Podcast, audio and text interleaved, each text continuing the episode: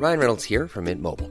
With the price of just about everything going up during inflation, we thought we'd bring our prices down.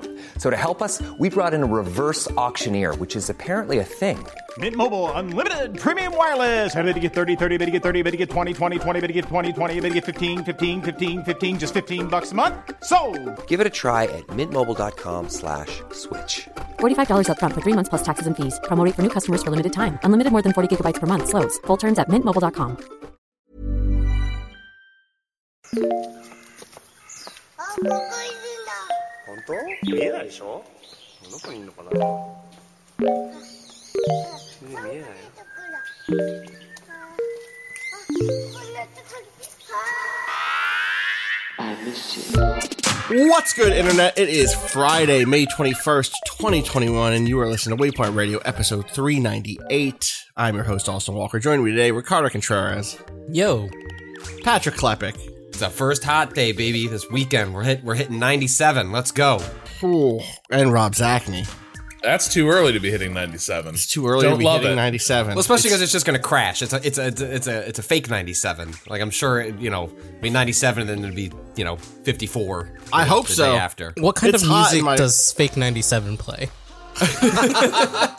God, just bad, just bad hip hop. But, well, uh, yeah, and then like the occasional like well, uh, some 41's pretty good. Like Yeah, like slip that some of that in there. Yeah. But it's like a cover. It's not. It's not the. It's not the original. Oh, It's that's what only would cover- be. Yeah, that's only what it would be, covers. Fake 97. Yeah, yeah, it's only covers. That's funny. That's good. How's everyone doing? How's how's the back half of the week treating everybody? Yeah, well, yeah. Well, sometimes when you say it's Friday, then like I feel like a little tinkle. I know. It's like ooh, like it's Friday. Same. No, it's not. It's not. Thur- It simply it's isn't Thursday. Friday. I gotta go to the simply isn't. dentist today. That's not Friday. Friday, I'll be Uh-uh. done with the dentist. Yeah, fun. Uh, I yeah, I'm I am I am glad to be. I'm glad that it's that it's nice out, but I am very much of the like. I hope that this doesn't turn into a series of heat waves this summer Mm. because I'm just not ready for it. I'm just not ready for for summer in New York at this point. Is Especially your these- is your apartment? I can't remember what you're what you're ill equipped for. Is that you you you, you do you have It's to install something? I mean, Oh, I, have, know. I have an air conditioning now, so it's fine. It's in That- there It's gonna be fine. Okay. Yeah, yeah. Last right. last year, living working from home was the thing where I was like, "There's no way I could do this without Right. The NAC unit Finally. being set up because because I will die from heat. Whereas in the past, I could just like go somewhere and not worry about it. You know what I mean? Like that was like that was the thing. Anyway, uh, uh, we should we should just jump into video games today. I know Rob's coming up. Uh, you know, I guess Rob has Rob, two things. Rob's ready to look the internet in the eye. I know, and and- and just and just uh, make everyone real sad. That's I feel like also because looking at previews of the game that we're going to talk about in a second that are out there, they're all doing very like there's a there's a certain tone that comes in a preview that's like all the good things, none of the bad. All of Well, the 'cause all know. of the beauty, You none of the know. blemishes because you Sure. can't know. And I still think you can't know, even from from having briefly talked to Rob. But you can have Uh, a strong feeling. Rob had some strong feelings about Deathloop. Arkane. Oh no! Yeah, Arkane's. I mean, I'm still. I, I didn't see this preview. I get to keep my hope alive. Rob, talk to us about about Deathloop. Uh, is this Arkane Austin or is this Arkane No, this is uh, Lyon, I think. Lyon? Okay. Um, uh, I'm not, but us I can't about- actually remember. Are there just the two Arkane Studios? Is there a secret third one? find I out in that- Deathloop. Yeah. Because yeah, 'cause the uh, Austin is the one that did Prey, right? I don't I know. think so. That Okay. sounds right. That sounds right. But like at this point, they're probably both touching. Both, Sure, yeah. whatever. In, Right. e- in either, in either case, this game shares a lot of similarities with a, a larger design philosophy and approach right, that Arkane yes. as a studio has. and most which, directly, uh, it, it, it probably shares a lot with Mooncrash. I mean, if it, like sure. this is a run based stealth game, and like if you had to boil it down, it's like what if uh Mooncrash had like a contiguous plot and like all the runs were sort of connected in some way. Let's Um, let's pretend for a second that maybe not many people played Prey Mooncrash, and even let's even Ah, like, yeah, let's step let's into a go to Earth world. Two. Hold on. where Let's step into a not fantasy many world. people played. Right. More like Arkane- Earth. Yeah. Arkane games, uh, in in general immersive sims. Uh, I know obviously That's not the truth. We know These that these the biggest games games are wildly 2017, successful. 2018. We certainly haven't been uh, a small group of people waving the The banner death for of the immersive sim and what for does it over for and over future? again every year for the whole of this this website's uh, existence. So let's imagine we're in that world. What is Deathloop from that that bird's eye view without referencing? I mean, I guess you you can reference like Dishonored. People know what Dishonored is. So I think you had to boil it down. It is a run based first person stealth action game. Okay. And the idea is that it's going to take place on a not quite like open world might be the wrong way to put it, but like it is one setting with I think uh like four uh like distinct locations, uh d- d- distinct like distinctly themed uh locations and your job is to basically I think you are it's um, almost like a giant hitman level I was going to say a lot of this sounds like Hitman to me. yeah, you have a huge roster of people you need to murder uh, over the course of this day. And the catch is that you're going to die over and over again as you try to do that. And each time you sort of reload, uh, some things will carry over, some knowledge will carry over, the world will change, you'll get more abilities. But for the most part, it is about watching how all these change all these locations change over the course of this day windows of opportunity open close characters move around there's different ways to carry out your assassination um So it's like someone wakes up and they're in their apartment and then they go to a meeting and then at night they go to a party or Right. whatever. Except and is but there's one other catch okay? you have an antagonist. Um, so unlike Hitman, where like 47 is basically alone and is almost almost always uh, the the only real opposition you're going to get is if you like trip the alarms and the guards start coming after you.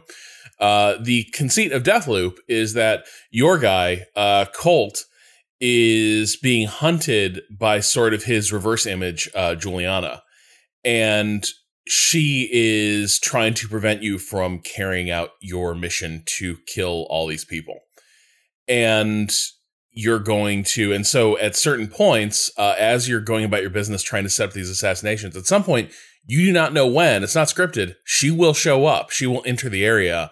And then it's like you've got a boss battle almost. Um, Well, and it's then not- it's crucially, not- a player a player can be that person. So it is not just an AI running around. It could be you know like a, a Dark Soul style invasion Right. in which someone's coming to, to fuck up your time.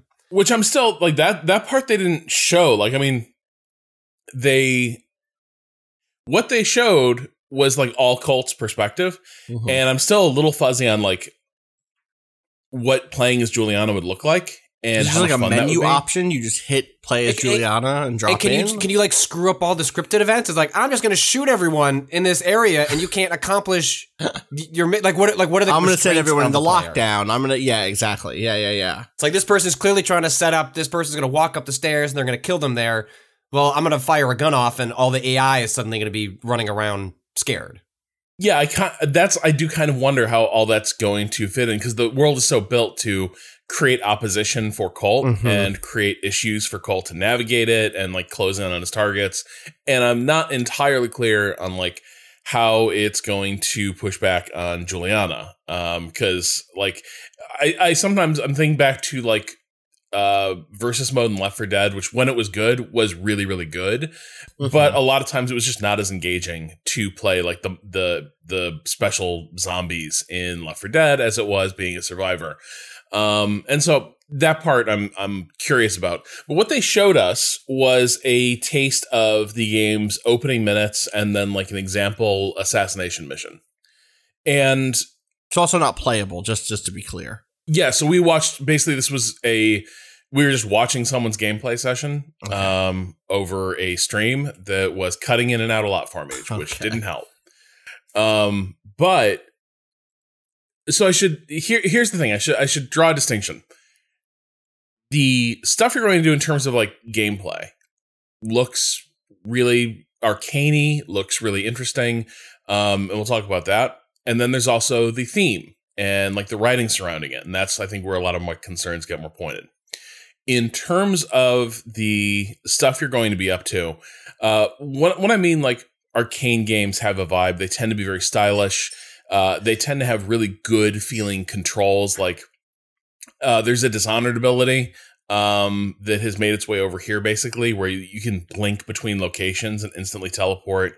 Um, you have the ability to like unlock that as Colt uh, to help you like navigate levels and also sort of sidestep the least interesting parts of stealth games. Sure. Um, there's a So you say of like, unlock that meaning so it's a run it's it's a run based game where then you also have permanent progression of the main character and their abilities and presumably like weapons and stuff like that. Yeah, it's progression, but it's also about like loadout options. Like you, you Sure, basically yeah. spec yourself out. Um, and so as you get get more of the game, you can expand what your kit is, Mhm. and you can expand like what you can do. But you also sort of be committing to this is how I'm going to tackle this objective. Here are the abilities I'm going to activate. Here are the weapons I'm going to bring. Um, and in terms of that stuff, the the shooting look like it looks a lot like um like when all hell breaks loose in dishonored it has that kind of vibe where like dishonored always kind of felt like it could have been an interesting action game but it was just not as interesting as sort of the stealth game that it that it was at heart this is leaning a bit more into the it is perfectly valid and at times might even be preferable to just grab a submachine gun and just like spray down a room Right. um, they sort of set the tone where they're like, all the ammo dispensers in the game are unlimited. Like you will never, you'll never be like, damn, I'm, I'm out of bullets. I don't know how I'm going to get more. There will always be more bullets if you want them. Um, so they're not like trying to create that kind of resource pinch. It's really more about deciding what blend of uh, stealth and you know a- aggression you want to embody. But then, of course, there's the immersive sim elements where this is a game that is chock full of codes and secrets and notes and emails that you're going to pull up. There's recordings that will tell you something about the world and also maybe maybe will reveal some key information about where a target spends time that you didn't know about. Uh, so you can maybe find them at an easier location to kill them or you will find ac- you will, you will find something that gives you access to a part of the world that you didn't have access to before. Uh, and as far as that stuff goes, like it was one of those things where I could see like playing Deathloop and like working on these little assassination puzzles could be really fun. The catch is the entire game also has this um, aesthetic that's very ah gosh what's what's the way to put this um saying it's like the prisoner is almost too obvious. Yeah, I well, I, I had this thought yesterday, Rob, which was like saying it's like the prisoner is too obvious, and I had the second beat, which was like also people don't know what the prisoner is. The people who like the prisoner really love the prisoner. What's the prisoner? But Ask, say, like, yeah, Kyle, tell me anything you know about the prisoner. Uh, literally the first time I've heard it referred to as a thing. What is it? What is it? I, I it watched movie? the I watched the less im- uh, what was appeared to be from Superfans less impressive AMC one Ah. from like I don't know six or seven years ago. It's It wasn't bad. It was longer than that. It was, like, Cado- it, was, it was like 11, 12 years ago. You No, seen- no, it was not It twelve was. years ago. It was it was Get either 2009 or 2010 because I remember where I was living at the time. It was 2009. Okay, so if you've ever Yeah, uh-huh. seen a very British looking guy running in terror from what looked like a large white balloon bouncing across an English town square at him. What See, this is not common It's not- common thing to see, Cado? just Right? aren't gonna You're just, know you're just on Like- Twitter, and it's like like memes. British guy running from a white balloon. How do people like- I'm just, everyone sees Rover. Everyone has seen No Rover. one, no, no, it's done. It's done. like this, touchstone this does didn't not cross over. exist. It's like it, it poof. This is I think bullshit. I, What I is listen. I love the prisoner. Part of my master's thesis was about the prisoner. I love it, but do, I, do I need to read your master's no, it thesis? was garbage. Don't Okay. go read it. Uh, all right. uh, but okay, so let me read back Side up. podcast You- where we, we, we read the things that Austin. Powers is making fun me. of. They're they're like the Austin Powers movies are making fun of very like 60s both aesthetic mod, yeah, and right, yeah, like the combination of like mod tipping into hippie Yes, that's Um, exactly right. Yeah, and sort of a which is not what we're saying the prisoner is. Like to be clear for people. I just turned to look at the camera directly as if I could send a message at home. Trying to save this discussion on the prisoner. Like, no, it's good. Prisoner's great. The pri- okay, but we- we're gonna pause and just do a sidebar in the prisoner. Can we do this, Uh-huh. Rob? Can we introduce people?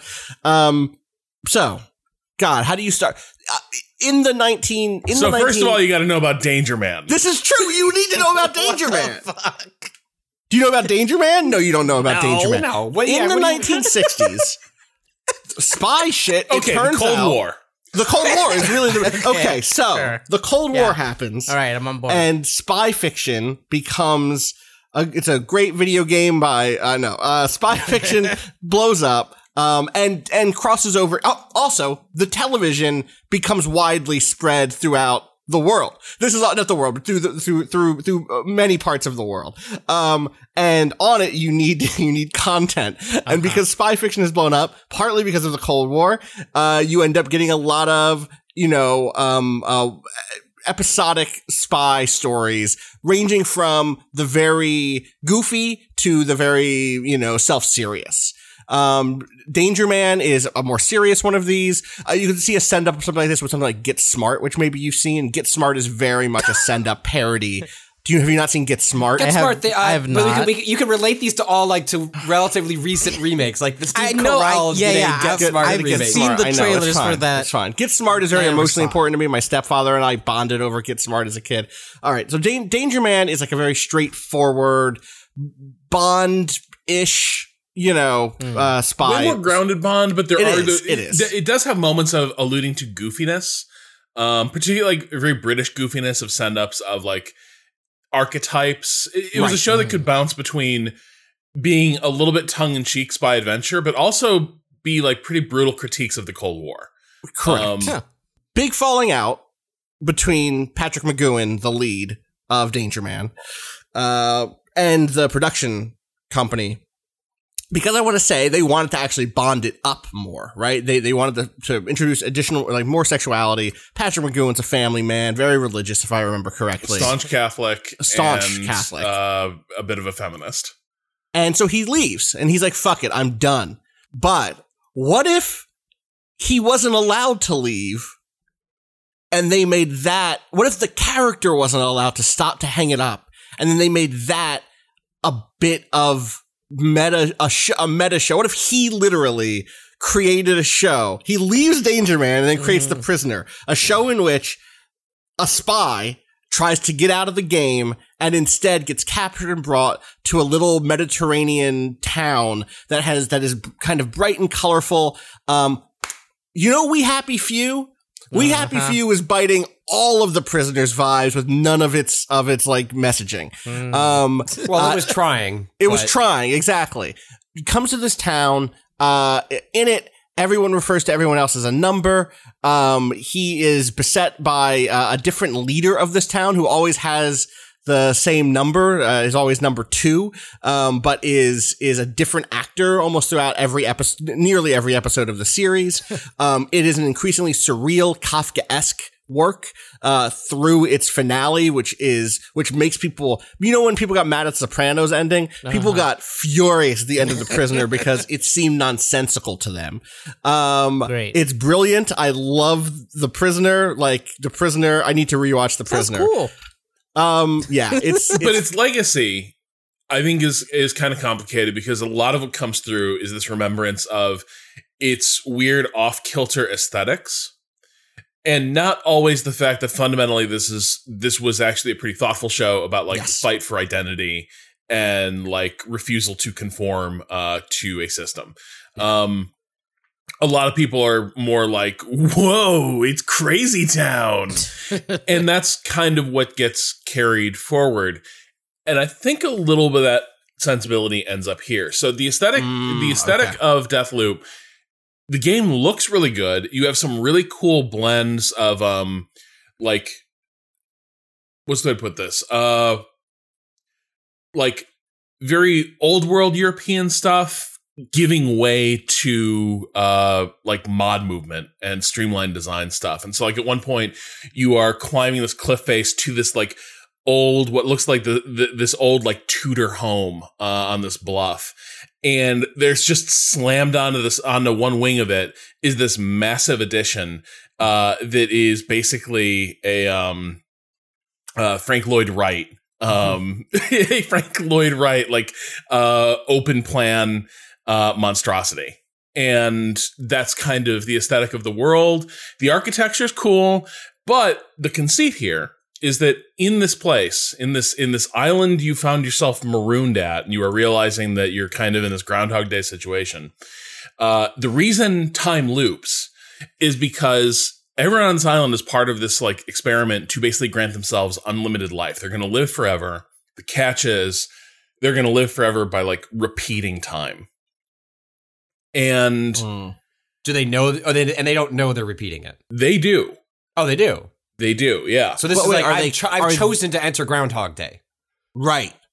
Cuz memories cuz memories carry through. Um, But they do the same thing each day or each loop? so that's this this is the weird thing some characters clearly do build memories i'm not sure if like the grunts you're up against like the guards i'm not sure if they do but Right. characters by and large do the same thing every day uh it seems like because that seems like kind a of seems like a game- waste of a good premise. here we go It's a great premise. none of this No, I, no, I mean as like as an individual actor, do I want to go to the Oh. party every day? Like if I if I have this infinite loop, like it seems like maybe I'd like to deviate from the loop, you know, on a given on a given day. Every Go to once the in a while. So the idea is how did things get so twisted here?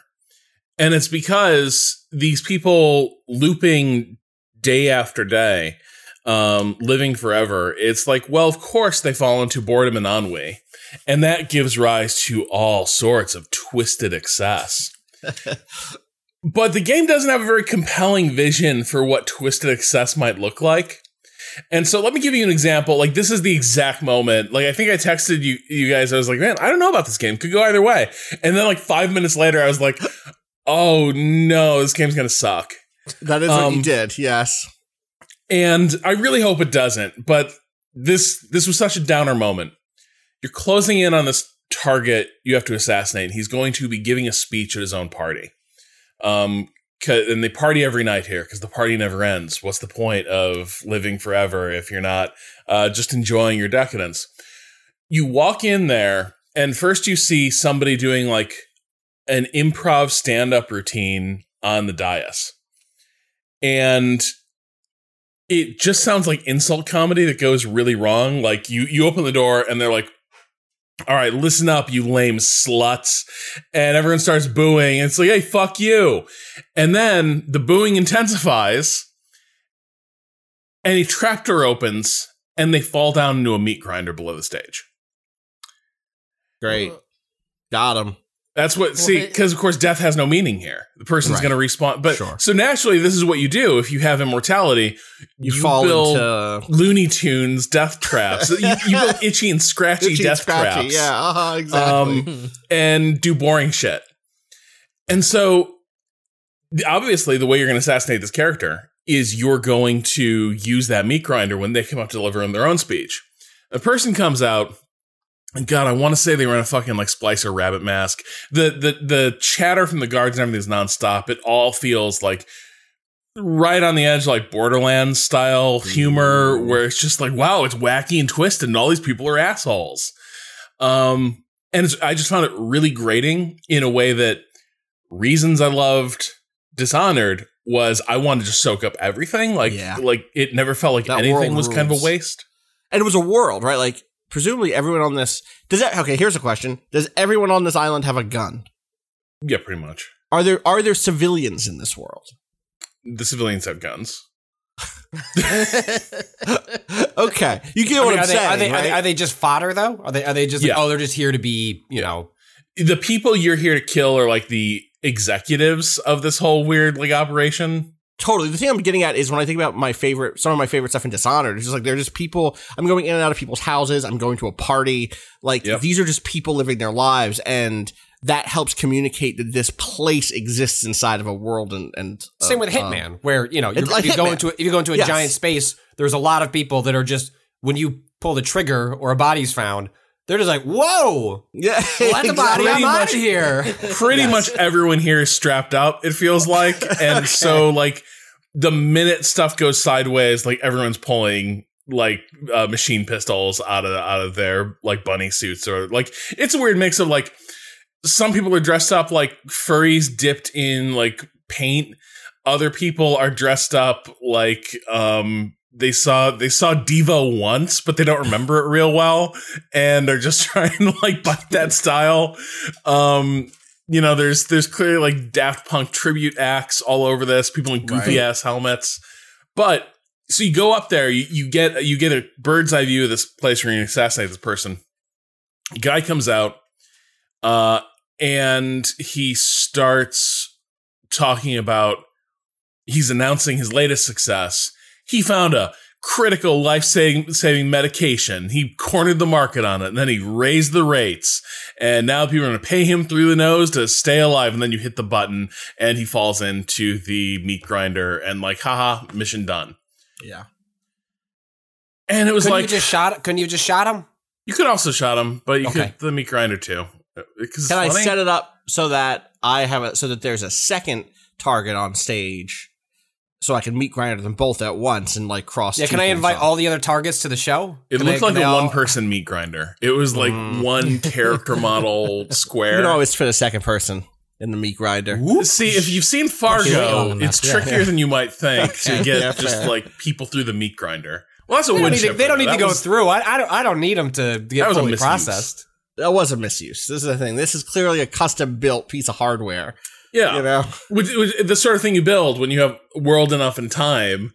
I want to see my friends do bad improv, and then I want to feed them into the meat grinder. Right. And so was, this was the bummer. It was like this, this sort of like, haha, we all hate pharma, bro, right? And I'm like, we do, but this isn't compelling. This is like, this is you're just pandering, but not in a very interesting I also way. don't know how it fits in the world either, right? Like I'm trying to grok the logic of like this infinite space. Why is this person getting up and talking about a- a medicine they invented when it's just a a loop?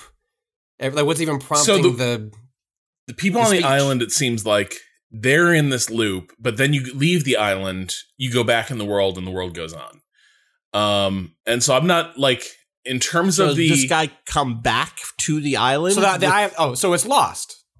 Okay, Mm, got it. Now Patrick's in. Now It's- all right, all right. Keep let's uh, you know. Where's my frozen donkey? got okay. meal that I Prisoner? Austin's in. Yeah, yeah, we're, yeah. Oh, We'll we're get slowly just Cado. finding cultural touchstones to be like, Rob, shut the fuck up. Actually, I think sounds I might great. be into this.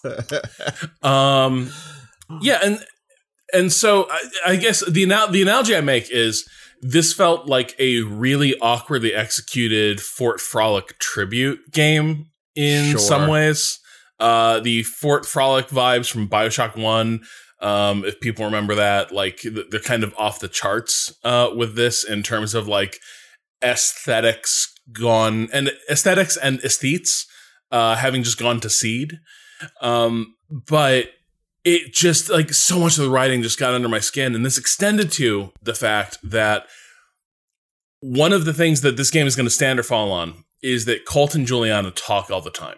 Um, Juliana basically wants you there as her adversary. And so, like, the opening of the game is you getting killed by her. And she's like, This time you're going to remember. This time you're going to fucking remember. And you wake up on the beach a few minutes later. And obviously, because the game has now started, you do remember being killed by her. Mhm. And she's very excited when she realizes that you remember because now the game can can truly begin. And now you guys can, presumably she remembers. yeah, she remembers, yeah, but you have not been remembering. Okay.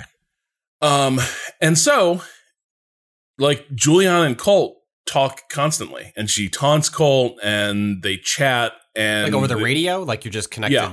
Okay. She's the voice in your ear, uh, antagonizing you, but also like the the the gag early is the Cole starts to suspect like, did we date?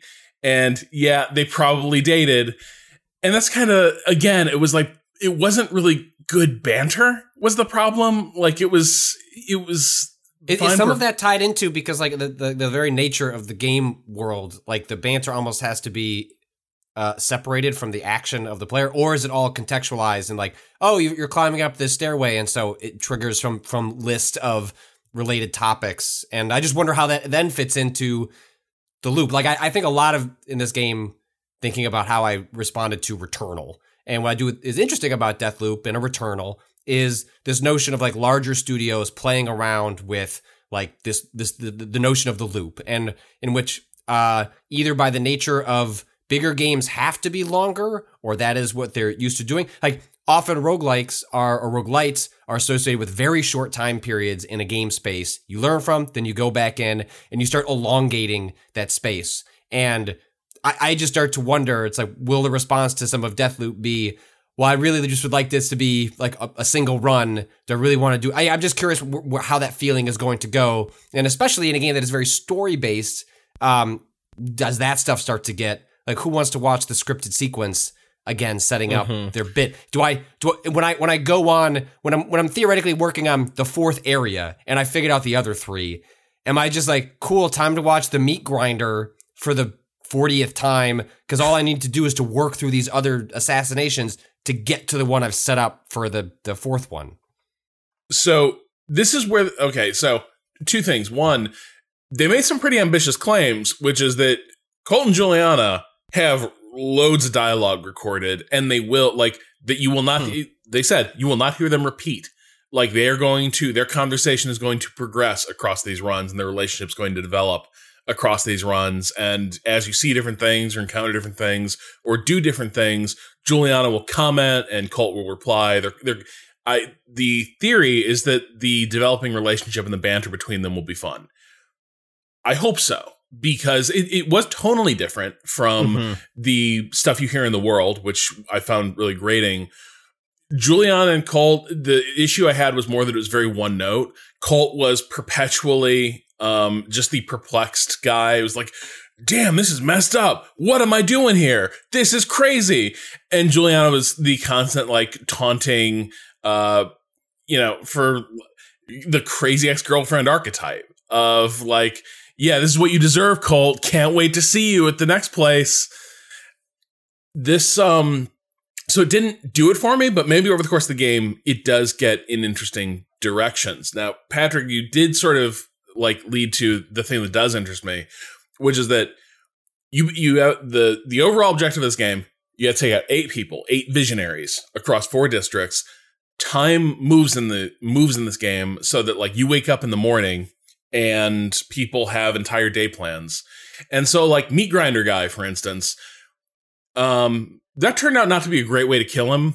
Uh, because it was such a high profile, like immediate sound the alarm type thing that like the lesson of that was actually getting this guy at his own party might not be the way to go at all. Like this, like coming to him, and so the, the game, the first shot the game appears to give at give you at him, uh, is in the evening. But the implication is actually you might want to do this in a completely different order. Um, and sort of figuring out what your optimal run is going to be is going to be part of this. And so I think they're hoping, and I this is the part where I, I do kind of believe in Arkane. They're hoping that there will be enough that you're unlocking and discovering that you'll be trying a lot of different combinations before you start like really zeroing in on what your run is going to look like. What is your uh, complete running of the table on this on this uh, island look like? Especially because I'm pretty sure a lot of the stuff's going to be locked off at the start. Um, Sure. So that part does look kind of cool. Like this notion that oh yeah, this is this this is one huge set piece, but the first time you encounter it, that's probably not going to be the best way to encounter it, and this space will probably be used for something else later when you find a better way to deal with it. And, that's, how, that's how they counter the counter the idea of that. Like I'm just going to sit here and watch this scripted scene. It's like the script. You get the scripted scene. They Right. get to have the the splashy little thing, the with the villain, you know, like talking and monologuing. And then it- but it's really just instructive to be like, here's a set piece, but we actually don't expect you to use To this watch set the piece thing. and, and how you're actually going to run the Yeah. table. yeah, like it's it's the Majora's Mask, or the it's like the Outer Wilds thing of like, okay, I get, yeah, okay, I get that this is gonna happen. I know how to go. I'm gonna go do something else until this planet is ready for me. I'm, I know this motherfucker's on stage right now. What I need is for him Where's to that get sand off of at? stage. Yeah. Right, exactly. Let me check me. in on the sand really quick, and then Let's, uh, Cado, let's That check in on the sand where we, uh, have we revealed? The sand is uh, all on one planet. Oh, All which right, one? then Which one? we'll be back in five minutes. yes. Uh, so Uh, wait, the the Well, I ahead, just had a quick question about that because I I also thought of uh, Outer Wilds, but um, if you just like stood in this game, how like is there? A, it, it does at the end of the day does it does the day start over automatically no matter what? Like, what is that time period like? That part I kind of wonder too. Like, what if, like, what happens at 6 a.m. or whatever? I don't know. Okay, So this is this is I know this from other previews. There is not a there is not a day night cycle in this game. You are going into levels, choosing a time of day, and then going to a different level, choosing it, or or, going back to a menu and and choosing the time of you. So there are my understanding, But it must always four- be forward, right? Like I was here in the I morning. don't. I, I, I think you can choose to go forward when it's time to do your death loop. When it's time to do the fucking run. But in that experimentation mode, you like, you know what? I'm you let's say, let's say, here's my understanding from other previews. Day one, uh, or like you, you sit down, you play the game in the morning, you do a run at a construction, at the, whatever the map is that has a construction zone in it. You overhear some guy saying, Oh yeah, you gotta go to the party tonight over by the dock, over by the beach. And then you can choose on the menu, and I could be wrong about this, this is what I've gotten from other previews, to, to then do your next run set at night near the beach to just investigate what you just heard at the, at the construction zone Hmm. Immediately loading into that map at that time. That, but when it's time to do your I kill all of my targets in one day thing, you have to go for, you can only go forward in time, obviously. And it's hard because they're spread all out all over the place. You need to know where they are at different times. And then the, the, the big pitch, the thing that I'm so curious about is the thing of, based on what I've I've heard from other previews, one of the goals is manipulating these people so that they do come in contact with each other, so you can two birds with one stone it. Otherwise, you won't have the time to get all eight, basically. Um, which to me makes me think: Is there a certain set of events I can do in order to get all of them together at a central place and They pull do the a fucking cabaret switch? act above the meat Yeah. you, grinder. would, you would have to imagine if you're going to build a game like this that there is a like Yes. hyper secret like chain Yeah. of events that requires like really expertly like deft maneuvering. But that yes, you could. What is the- you, you the- could do the the end of equivalent of Outer getting them all in the meat grinder at once. Right, or exactly. Or at least or at least the the thing that I would want is that feeling on that final run of doing the final thing you do in Outer Wilds where you're like, "All right, I'm going to fucking do it." Like I know what I, I know I have to go here, I have to get this, then I have to go here and I have to do this. I gotta And like not get eaten by these By these fish. Uh, that's the only thing that's gonna fuck up my perfect run is I keep getting eaten by the space fish. Um. So yeah, that is that is uh, from what I understand, that is kind of the structure, which is a weird thing. Because in my mind, it was what Cado was saying, which is if I stand in one place, the day will go through. That's I have a smart. That's smarter. That feels like the kind of thing you discover starting with let's have a big map with Yeah. a bunch of interconnected things happening, and then you you quickly realize what people want to do is like how do you how do you build is- discrete levels in a in a in a world that is one big you know uh uh uh, uh you know uh, box that is turning at, at the same time, and that's that's how you do it. It's just Mm-hmm. Well, and how do you build a game do. about like sneaking around and exploring where without making people feel like they're wasting their time? Right. And it seems like the answer would be like, okay, I'm at the docks in the afternoon, and that way I don't feel like if I'm I have to run through this place, and anytime I Wait, stop and you get to have something, the dishonored experience of like I'm going to be largely in stealth, looking at uh you know ed, like AI uh, routines. I'm going to read all the the Mm-hmm. the note cards and like whatever, and they could do the the, the arcanish sort of thing. I guess like I'm presuming is all that stuff still there, Rob? Like where you could just like I'm going to spend the next 90 minutes just doing the slow walk around, uh like check every corner Are there to see what they put. emails to read? Yes. Yeah, there's okay. So there- there's like little memos you'll find. There's there's recordings. Uh, this game seems like it's going to be chock full of like letters, and uh, so I don't know if they're technically emails, but like um, Yeah, sure. there's going to be lots of letters, Faxes. memos. Yeah, yeah, yeah, okay. and there's going to Can be. Can I send a fax from one side of the, the island to another and put poison poison ink on it? poison ink. That'd be great. Uh, and yeah, and there's going to be um, like audio logs, and then lots of unlockables, and and Wait, then I, help? I guess can you help as the as as the antagonist if you are Huh. playing as them? Can I just say, hey, fuck it, actually, let's b- break the chains of, of time. I'm gonna start knocking off some of these people for you. This is a good question because I don't know. question. Can you? This is we don't know anything about the Juliana experience, right? Is- Right. Which is like, do you just come into that's part a of the season pass, That's part of the. actually. You got to get to yeah. And maybe there's a come- reason. Maybe that's. I'm sure. Like you know, this game is supposed to be out by now. Yeah. Um, that that that seems like like twice over, right? the fi- like welcome to Deathloop, the final preview, the new thing. Like I, I stop. Stop adopting the PR language when you are when you're rolling out Yeah. uh, your socials of like this is the Ratchet and Clank the final. Don't call it the final preview just because PR told you it's the final preview. Don't do I mean, it. this game isn't out until September, right? Right. So Feels like there might be another preview, I suspect there's another Yeah. preview. or Right, someone's going to you- get a preview. Right, right, right. Uh, yeah, it, it's and so this is this is the weird thing. Like, nothing about Deathloop in terms of like vibe really did it for me. In terms of like really kinetic, ultra violent, Arkane stealth action game, I like I'm still gonna play it. like do I, do I have a do I have a jump? What am I? How am I moving in this game? um, Said you got to blink. You can blink. Yeah, like Can I blink? Yeah, Yeah. so there's this thing um like you get these things called slabs that boy, in terms of just everything about them, pretty much look exactly like the uh charms for the outsider. Uh that, that you find Hmm. littered around the Oh, world, right, but like yeah. they unlock uh special abilities. I'm not entirely sure how many are mutually exclusive. Um because Blink seems like such a core part of the kit, but um that's the other weird thing. So there's a loadout screen uh I saw like as they were warping into one of these districts. When I say you choose your loadout, like it looked like they've gone the direction of how about a million pistols? How about a million submachine guns? Which I find a little bit weird. Huh. But it was it was very much like a hundred flavors of like handgun, a hundred flavors of like SMG with like uh, you know maybe Hmm. different like granular stat changes on them. That I- I also I kind don't of like puzzled that. me. That's I weird. assume That doesn't are feel like them. Cado said those Uh, are unlocks. Asked if those are unlocks. Yeah. I think so. Uh, it wasn't totally clear. Like I what like you can pick up things from the guards, Mhm. um, but I'm not sure how you add to that inventory, and I wasn't totally sure like how meaningful any of that stuff would be. Right. Um, maybe it was mostly cosmetic. Maybe it was just like, hey, you you can have your little pistol have different flavors, but. All I know is like it was a menu full of like little um, bubble icons. Uh, there were there were a lot of them that looked very similar, um, and I was like that that seems like analysis paralysis. Totally. Well, September, not that far away.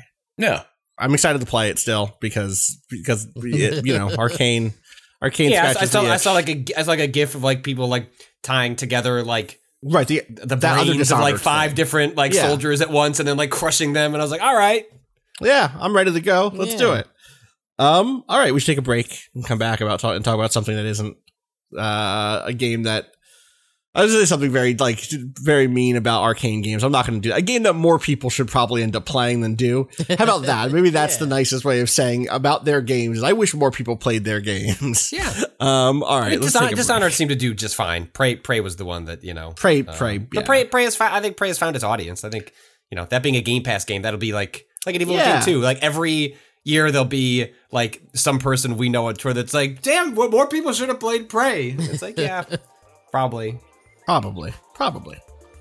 All right. Break time.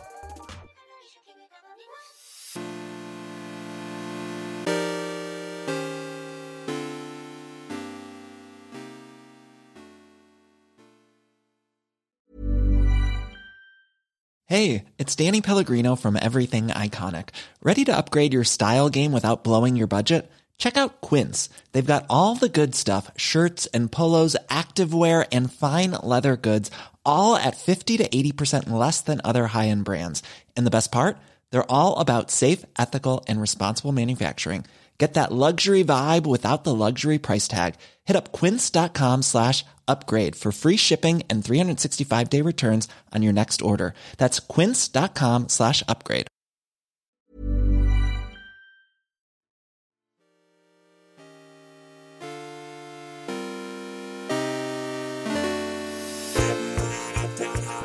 We are back.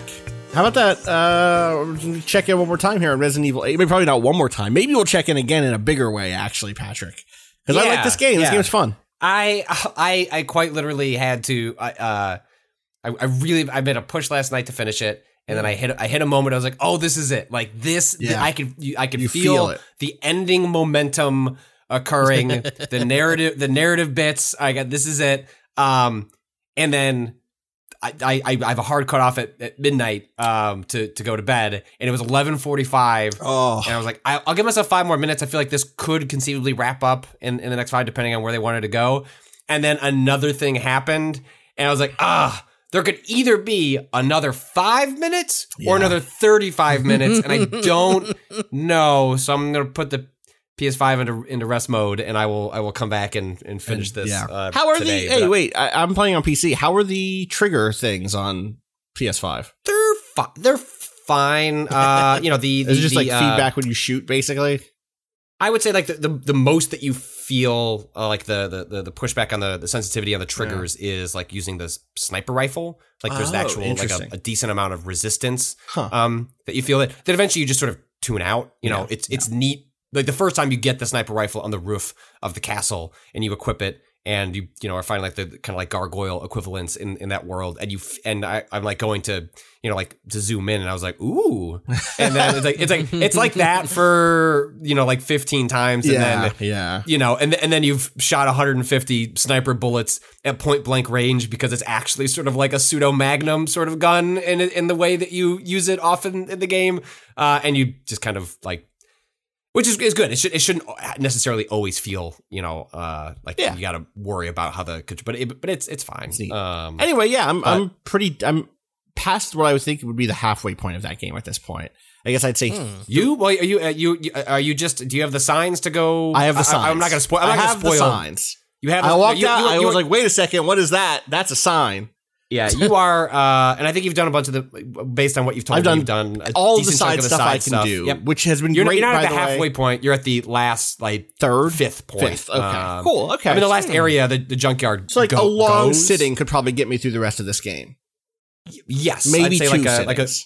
yeah, like a long three hours. Um, Okay. um, maybe I feel like more. I'm It's- actually it's- playing very slow, also, by the way, which I know that these games eventually are like you blow through them very quickly. Um, and also, or like, obviously, because the last two sections I've been in are basically go here, do this, go here, do this, go here, do this. In, in the classic Resident Evil model of like, once you know where to get the red, the red eye gem or whatever, it's easy to just Yeah. go there and get it really quick.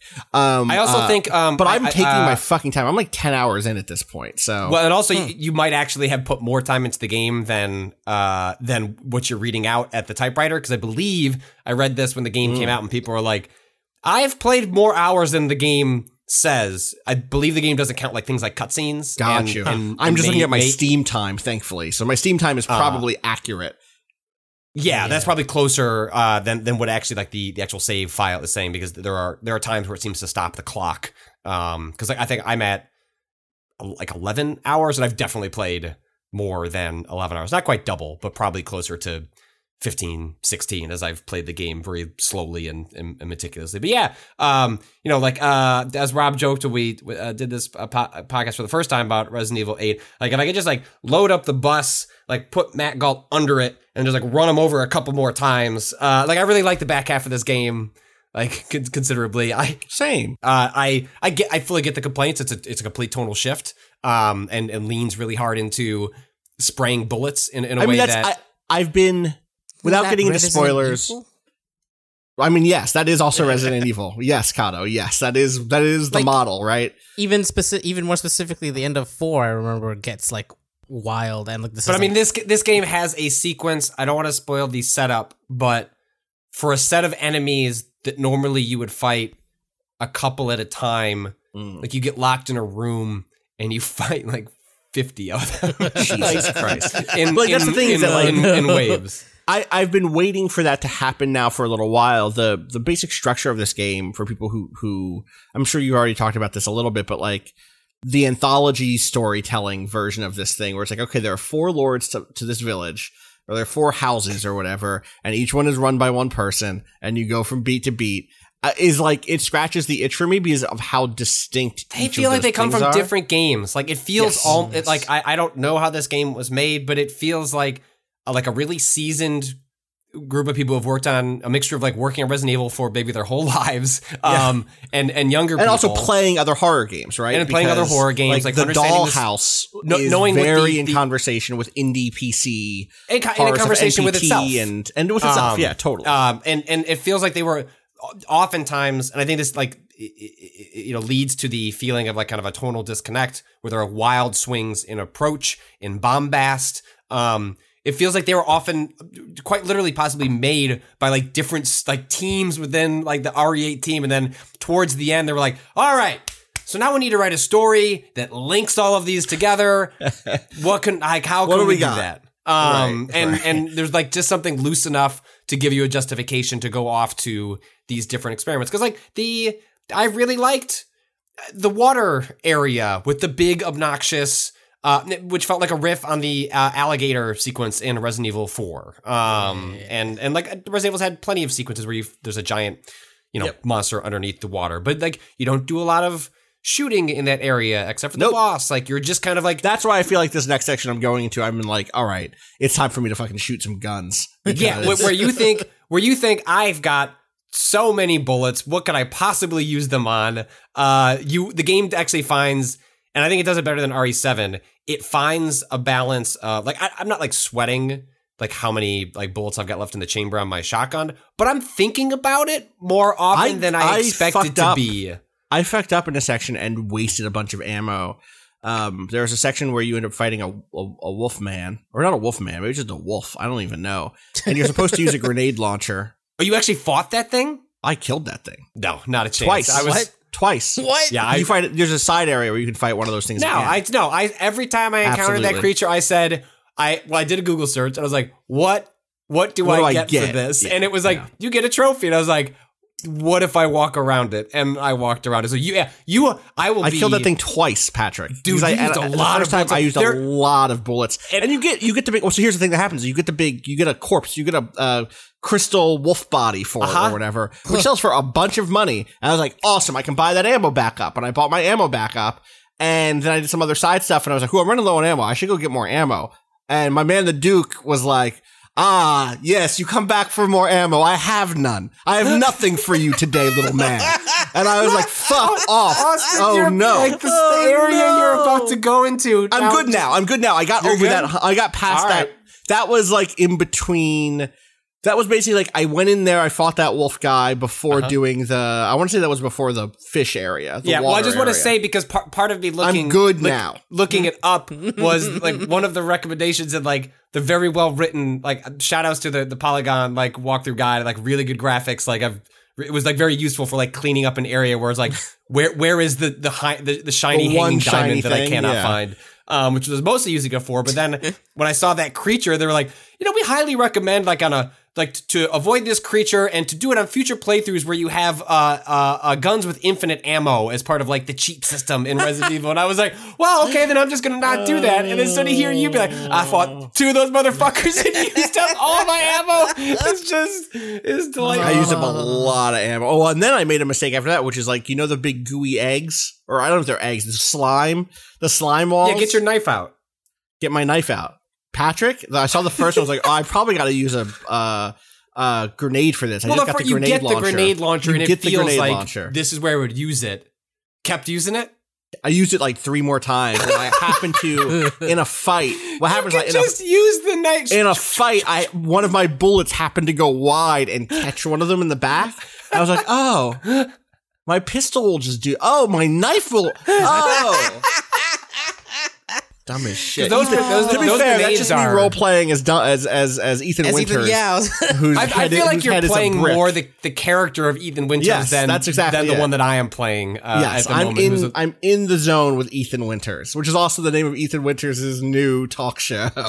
if you thought Leon Kennedy was head empty, wait till you meet Oh. Ethan Winters. That's the thing, though. Uh, uh, Leon Kennedy is head empty. Ethan Winters has a brick in there, and that is it. So a nice empty head that gives you like flexibility. You can go with the true, flow. right? The There's wind can blow it around. You in look, if, you, if, you see a, if you see a flaming lantern moving, you can whack Right. it with your head and just Yes. use that to solve the use that- puzzle. exactly. With Hey. the brick, like boom. Did they Yes. patch that? What? Did the the the brazier thing?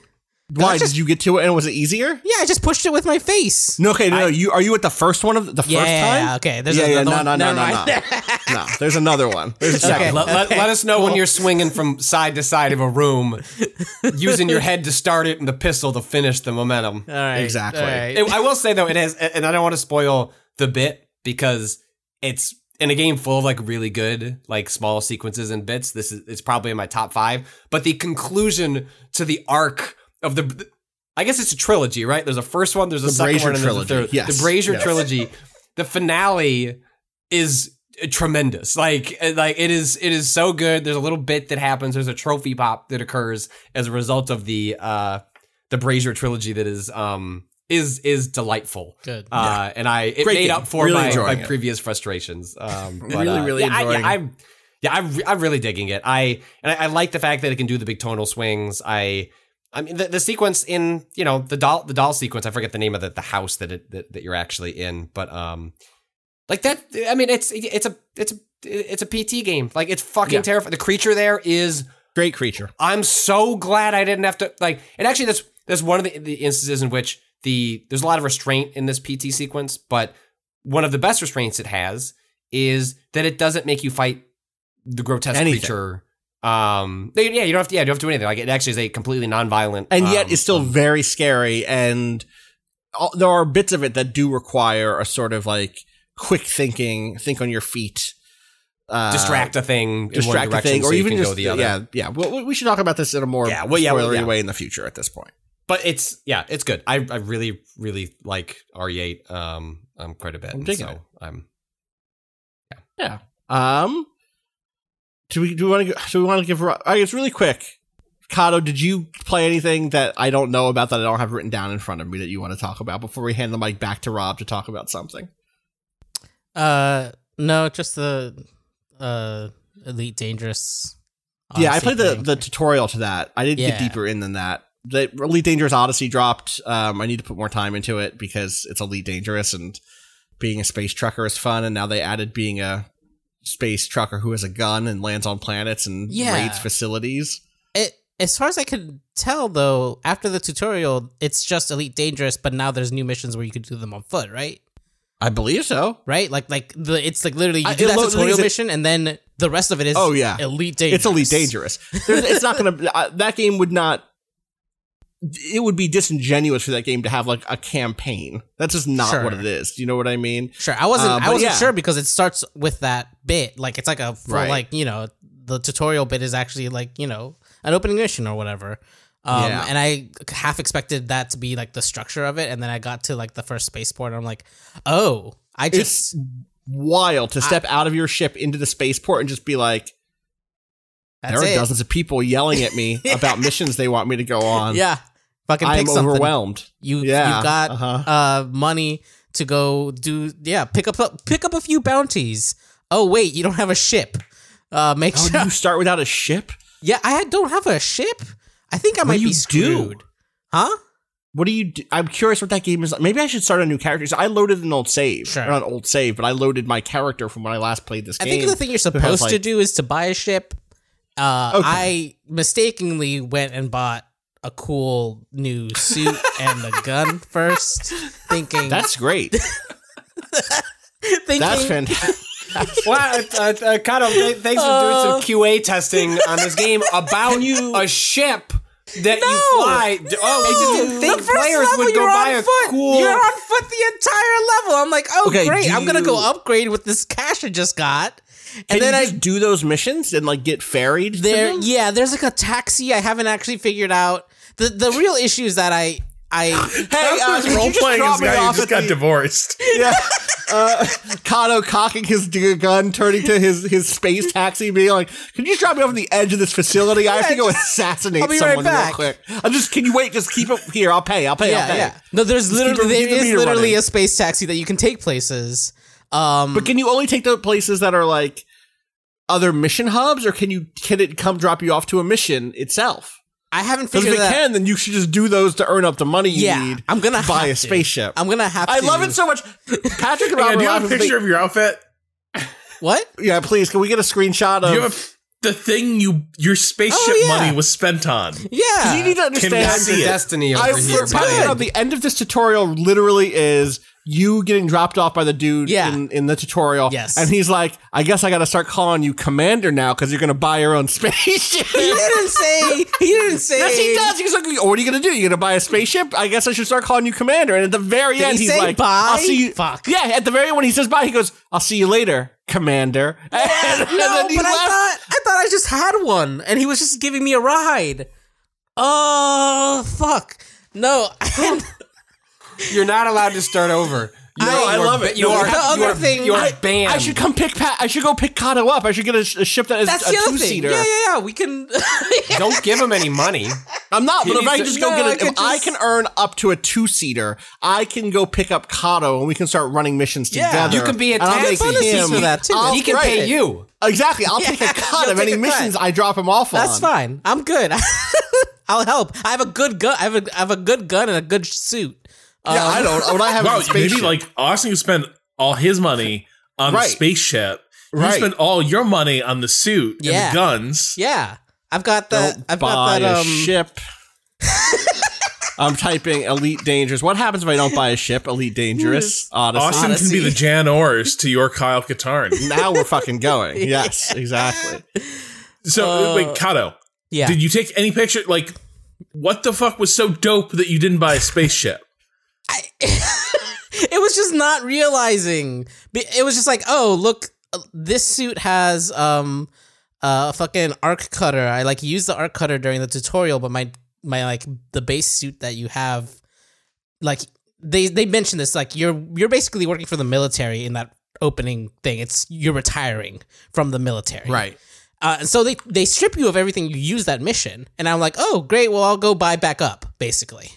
Uh, so I bought a cool suit that has the arc cutter on it, which so like I can cut shit open to salvage and all that. Sure. Uh, I got a um a pistol and uh an SMG because I need something with a little bit more range. Uh, and then I Like a up- ship? and then now I picked up a range. fucking god damn it. And I picked up a couple missions. One of them was at zero light seconds away. So I was like, oh, this is here on this planet somewhere. Um, I try to leave this spaceport, and it's like you have you don't have a ship. You can't you can't go and like no ship in the dock. And I was like, ah, oh. Can you not just oh. Why, why do the games stuff have bought? tutorials? You're like, why is the game holding my hand? Like, I can figure this out on my own. Enter Yeah, wait. Contreras. To be fair, Can you this sell is- your cutter and your Space Marine Yeah, suit right? and get? Oh, and of course, now you're probably going to eat a loss. fucking- so, like, but is there something in your price range, something more for someone with your current credit rating, Uh, something that's maybe a little more accessible? They have to give you back your money. I, I yeah, need I can like, probably. boot- I know you can't boot some this game right now because of how we're recording a podcast. Yeah. But I need an update as, as soon as possible. on the other this thing story. was I Kyle, you might need to fire up your your, your stream and actually just let me know when you're live with this whole situation. Yeah, I want to see you can get. I want to see you get out of the it. spaceport. Oh my god, I don't know if I can leave. That's the other thing that I'm confused about. Is like I don't know if I can. There is a. I am on the planet with a mi- that where I have a mission. to terminal complete. starring Cado. Wait, can you just walk to the mission across the planet? I. But you can't I- get out of the if terminal. I, if I could get out of the fucking. Oh, right. And I don't right. think- it doesn't just let you like. I don't think Go there's any there. doors that are just like here you go out into the fucking into space. Excuse me. Where's the deadbeat exit to the Yeah. spaceport? I didn't. I flew in here, but I can't fly out. My my ride Yeah, you is know, gone. all these go to the garage. Uh, where's the pickup exit to the terminal?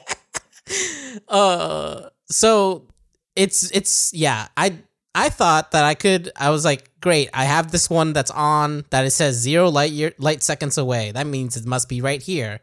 Uh and still i can't. I maybe i missed an exit door. I, I have to double i have to double check. But it was also like two in the morning last night and i was getting a little sleepy and i was like oh i'll figure this out tomorrow. Yeah. I bet you could do it. I bet I have to. Mm, I really want to know. I I, I, want to know if there's a way quick- out of that of that station without having a ship because that, right now it's it feels like or at least it felt to my mind last night as I was kind of like getting sleepy like uh well, Mm-hmm. how do I leave here Um, I will say really quick. I think uh, it's worth saying that like I think the the fan response has been kind of mixed because of some performance stuff that I I didn't hit that. It's like it's like uh, for us as new players or like I'm technically a returning player, but. Last time I put real time into this was 2014. Um, uh, God, has that it been was that a long? different game. Yeah, dude. Fuck. I lived in Canada when I last really came out Oh the same shit! Yeah, now I'm now I'm like, what office was I in when I played this game? And that was many moves ago. yes, exactly, exactly. Um, yeah, that game came out December 2014. So yeah, 2014, 2015 is when I was playing. Um, uh, anyway, I, I, so like, yeah, the fan response has been like, uh, there's some really cool stuff here, but also some of the, some of the graphical changes have, have been a real problem hmm. in terms of the, the tech side of it, in terms of stability and stuff. Anyway, let's, let's, let's check back in on some Yeah. Elite Dangerous Let's see Odyssey if I can get out of here in the future. I like, I don't Cado's see, Odyssey. yeah, I don't see anyone else saying that they're playing without a ship, but I would love for you to push this as hard as you can. Oh. Like before you before you try to sell your stuff, Yeah. before you try to I'm gonna try to take start a taxis new everywhere character, try to take taxis, see what you can do. Cado's just having the most authentic Odyssey experience, which is he can't escape this little place where he's marooned until he satisfies certain requirements or until someone takes pity on him and springs That's him. right. The gods. Can you get for an instance. e-bike? the Yeah, if you can get an Cyclops e-bike, is you'll be finding an exit door to this building God. All right, Rob. Can you? I hear you're into vineyards now. Oh, I'm in the vineyards. Now Yeah, so, now uh, Now, So last week we had a really good review uh, from Chris Lawn writing about this game, uh, 100, 100 Days, the winemaking simulator. And it is a little like small business management game about growing wine and everything goes with it. And it is very compelling. Um, I started getting into it last night and the whole presentation is just very like bright and colorful. Like it has a stardew valley opening of like you're you're sort of rescued from your miserable office job uh, by this random inheritance from a long lost relative who wants you to take over the the vineyard. Um but it's not like stardew valley beyond that. It's what like what you, what you go into is a very like um what, what's the way what's the way to put this uh, not quite pastel colored uh like vision of like the italian they're like country gem tones. They're like um because they're they're saturated, but they're not bright necessarily. yeah right. um Greens and burgundies, and you know, but like deep, deep colors. yeah and and and very like uh very very simple models um Yes. like very toy like child childlike um and what you do in this game is there's there's a kind of a labor component, the like active work component of it, and then there's like the marketing and sales side of it. And all the all the stuff that goes into producing wine happens on this tiny board. Um and the tasks you do to maintain your vineyard and uh, like cultivate your wine and then turn it into uh, cultivate your grapes and then turn that into into wine basically these activities pop up as cards on the bottom of your screen but when you drag them over the board, they are little like Tetris objects with different shapes, and you can only do as many tasks in a turn as will fit on that grid-like board. And so, Those like, tasks are things like like weeding your farmland. Yeah, like weeding is a simple one. It is uh, like a classic uh, T Tetris piece. Okay. Um, whereas, uh, gosh, what's the what's the one with the weird little name? Uh, suckering, I think, is just a long like four square piece. Hmm. And uh, God, I can't I can't remember what suckering was. Um, it might could- just be yeah. Um, but so at first you're like, yeah, this is this is pretty easy. Like it it, it sort of runs itself. Um, you have a lot of tutorial characters popping up who are like, welcome to the neighborhood. The plot wraps up maybe too quickly. There's a lot of stuff that doesn't get explained, and there's a lot of stuff I wish my tutorial characters were still around for. Um, instead, it's very much like you are taught the very basic rudiments of uh, making wine, and then the game is like, well, that's the narrative. Off you go. And I'm kind of like, okay, but what about making good wine? What if I want to make good wine? Because the the thing that uh, I've started to run into, and this is where this does become a game a little bit about like the difference between like artisanal uh, production scale and then kind of why you want and maybe even need larger scale um, like more industrial methods is that it doesn't take very long before like near like in the middle of your of your narrative campaign you get a second plot of land to begin growing chardonnay. You start with um uh uh was it barbera? Uh which is a pretty simple italian red um not very not very complex. And then you have a uh little uh, little grove for chardonnay. And at first it seems pretty simple but as you start to go through these things, like your equipment needs to be cleaned and all that takes time. And so these changeover from like, okay, well, now I have two plots to maintain and now I'm cycling two wines through the production process, like back to back. Where does cleaning happen? And you start running into things like, well, I didn't have, I couldn't get it on the board. So I'm just going to delay harvesting this grape because I need to clean the presses before I run the uh, Chardonnay through it, and that means the uh, you know Barbera ha- just has to stay on the vine for a little bit. Hope nothing happens to it. Um, That's risky, it seems. it is, and it's tight. Like, so each turn is a representative day of the season, and each season is just like, uh, like five days. I want to say, and so like bringing in the harvest without component is a three day, three turn activity, and so like if you don't hit the timing just right, you're bringing in your red in winter. Um and like it's been exposed to the first frosts and things like that. And that will affect your your uh your quality. And the way you can address these issues is that you invest in upgrades um you can, you can spend money both first to unlock the technology that you need and then you can actually like buy the buy the stuff uh to to go with it and i uh but this stuff is really expensive. Like one of the things you get out in this game is it is very easy to run a small, barely sustainable like vineyard. Um, but even there, you start running into things like you do not have a cushion to deal with things like, oh, a blight is attacking your vines. Um, so what are you going to do about that? Or your a, a drought may have like fatally weakened uh the vines growing in this plot.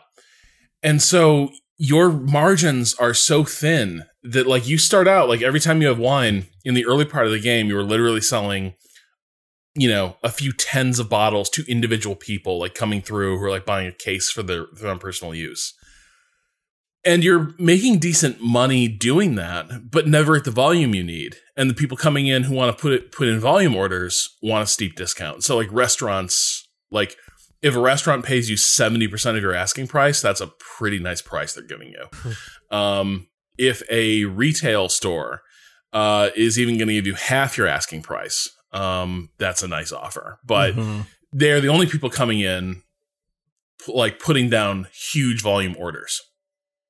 And that's kind of what you're going to need to be able to unlock technologies like expanding your board size uh, so you can do more things and investing in the things that are necessary to maintain the health of your vineyard and like improve the quality of your of your wines. Um, and right now I'm in this like this is the part where I'm I'm kind of fascinated and frustrated. My Chardonnay sucks. I've mastered I, I I've mastered the red uh, the basic little red. Like that stuff is is good. But for some reason, the Chardonnay every year it's like the score it gets, you have a little wine tasting after the- Uh-huh. the, wine is bottled. I was gonna say, yeah. it's the a critics 61 every year, out of ugh. 100. Oh, oh. And we talk about video game score inflation in the wine world. Like if you're 61 is below like a bad, dude. 92, yeah. you're swill. why? Oh. Why did Zacny Farms even continue making this swill? Yeah, Honestly. and so like every year it's like, uh, this Chardonnay ain't good, Chief. And I'm like, but I was so good to it. Like I don't like I don't know like how do I make the Chardonnay have body? Like by default, like It's a light. It's a light wine. You don't want it. Do you? Do you want your Chardonnay to have a lot of body? Am I wrong about what I want from a Chardonnay? So there's you have these qualities of the wine, Huh. and one of the things you're rated against is your typicity, like the degree to which you're a good archetype of the type of wine Sure. you're making. So the thing they want from Chardonnay is decent body, but not sweet and not tannic, which is why Mhm. maybe Chardonnay has a reputation of being kind of a bland wine. It's a bland wine. Um, yeah, it doesn't have doesn't have real strong flavors, but, but, it it also, but that's also the thing is right. You could just, you could just. Uh, it's easy to, to get a Chardonnay and be com- completely happy drinking a Chardonnay, right? Like, Yeah, not, it's not taking a big swing. That's what I most of the thought. time. but it, it turns out uh, people are like, this sucks. Like this is just this is Yeah. nothing. There's nothing to this. Um, and so I am desperately just like selling this to supermarkets, basically. like I am That's just like, look, good. find a wine mom and just be gone. but It's bagged Rob Zacny's bagged wine wine emporium. It's so bad. So I'm I'm desperately trying like the the Chardonnay sucks. I'm up to my eyeballs in it because like the grove is huge. Its yield is tremendous. I am my warehouse is starting to overflow with Chardonnay that I can't move. Meanwhile, meanwhile, uh the uh what is it, the Barbera is is um Just like your prestige wine. This is like a good wine. is. That's like it's a it's like a it's a wine drinker's wine. the yield is continuing ominously to decline year on year and i also don't know why where i'm like so i've been very aggressive about in the off season you do pruning of of the vines Mhm. and the, the trade-off there is um, if you prune more aggressively you get better wine but lower yield but now like even allowing for the fact that with that i've been preferring uh higher quality Yeah. the yields are declining.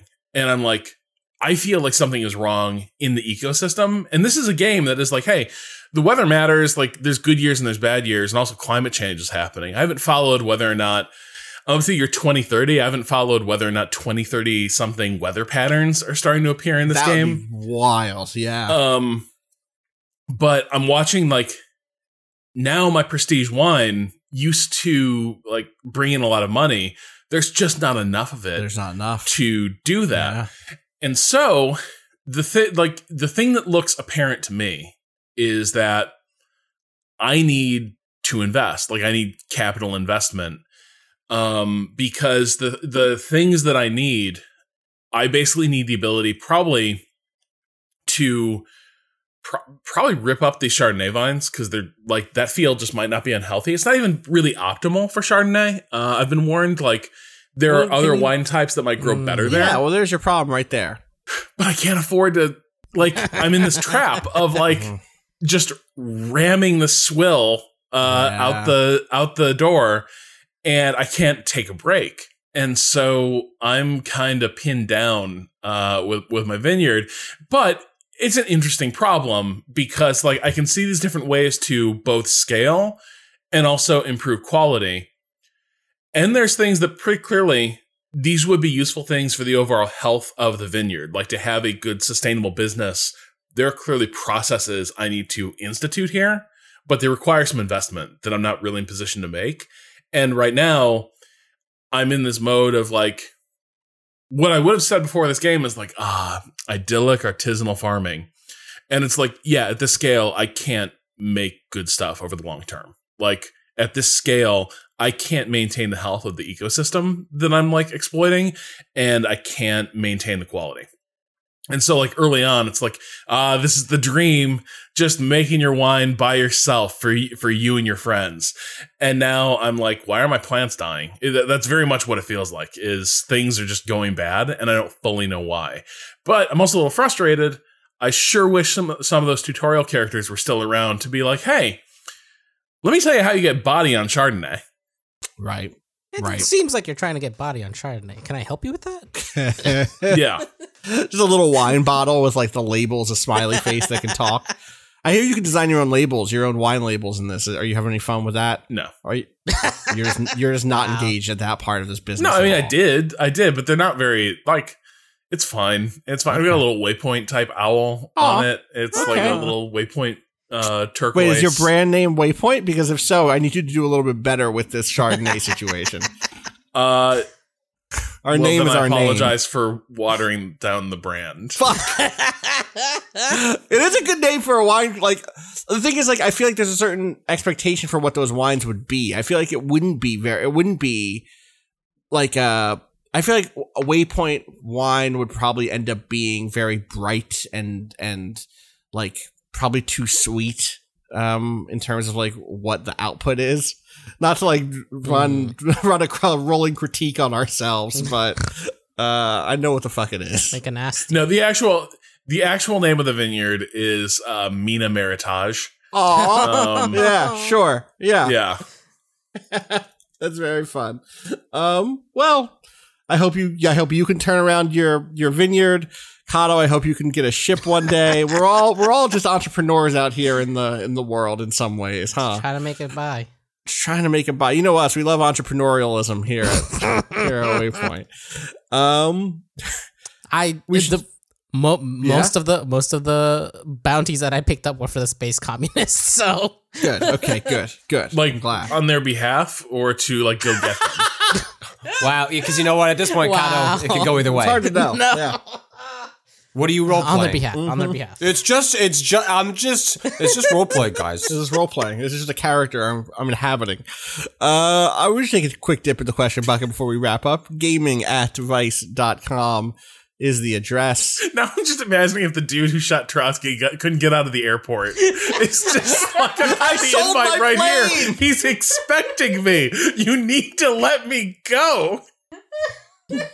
Uh, sir, Ice pick in hand. I can't I can't let you out of here. Um, but I, I have to say though, that that's an incredible suit. Where did you get that? Thank you. the ice pick. You got the little The ice pick, custom yeah. cutter. Yeah. Uh-huh. oh, Lord. All right. This question comes in from Eben, who says, I believe I'm pronouncing that right. It might be Eben. Apologies. Hello, Waypoint crew. How close is the professional games journalism slash criticism community? I work in theater production. The community is extremely small. I constantly run into the same people over the country, all over the country, and I know just about all of the major players right now. Is it similar in games criticism? Do you all hold a general respect for each other, even if you don't agree? Best, Evan. What day is it? You know?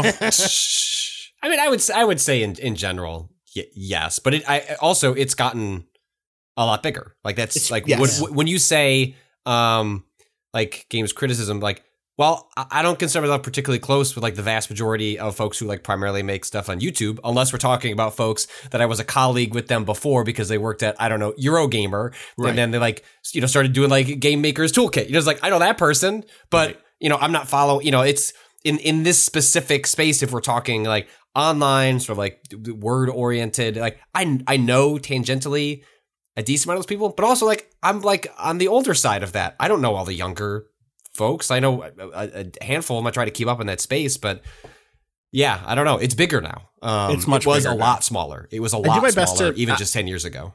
and also the thing of like even inside of just the journalism sphere right like even just or rather if you say like just people who are in traditional media outlet roles not even counting youtubers not counting people who do freelance crit like i used to do because they're not going to events as often and stuff like that. Even inside of that the thing is like there are so many people from so many outlets often non english speaking outlets or or just outlets that are serving a very particular sub community that it's impossible to feel like you know everybody uh, on a first name basis. Or I think a thing that can happen is you can make the mistake of thinking you know everybody, um, but that is actually a, a a tunnel vision that's happened in which you're biasing your close connections as if they're the heart and soul of this thing um uh and that's a mistake to make that i think it's easy to make when you first get in or when i first got in definitely in terms of just being like oh yeah well everyone knows my crew of people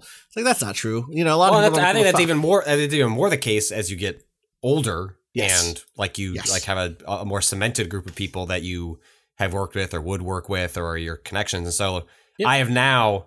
We've had this discussion on the podcast in the past where uh, Austin's uh, approach to Twitter is to follow all and have the chaos model.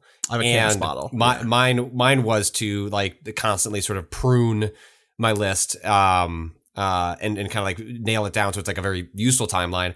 I have now like part of the way I tried, especially like in COVID, especially, and also just as I've gotten older and I just have less instances. Uh, you know, I'm I'm home more often. I don't go on trips really to work stuff. Like Mm-hmm. I don't see a lot like uh, younger people who are coming into the space who are spending more time going to those sorts of things. Like I don't meet those people. I don't see those people. Or maybe they're freelance and they don't go to those things. And so I have now over time adopted the chaos model in which like part of my strategy is just to like occasionally like people that you know I, I follow i will look up who they're following and just like start just like following new people i may not a lot of those people end up following me just because like i've done this for a long time and people like follow what i'm doing in, in the Mhm. space but i've like gone out of my way it's like well i can't meet people at like a preview event or like bump into them at a pax but Right. what I can do is like just are like following tons of new voices. So I try and follow like a like a couple new people like every week and just eh, just accept that my timeline is like messier. it's a but river. It does mean you're you're never gonna step in the same timeline twice. You know, right. Well, but it also just means like I'm.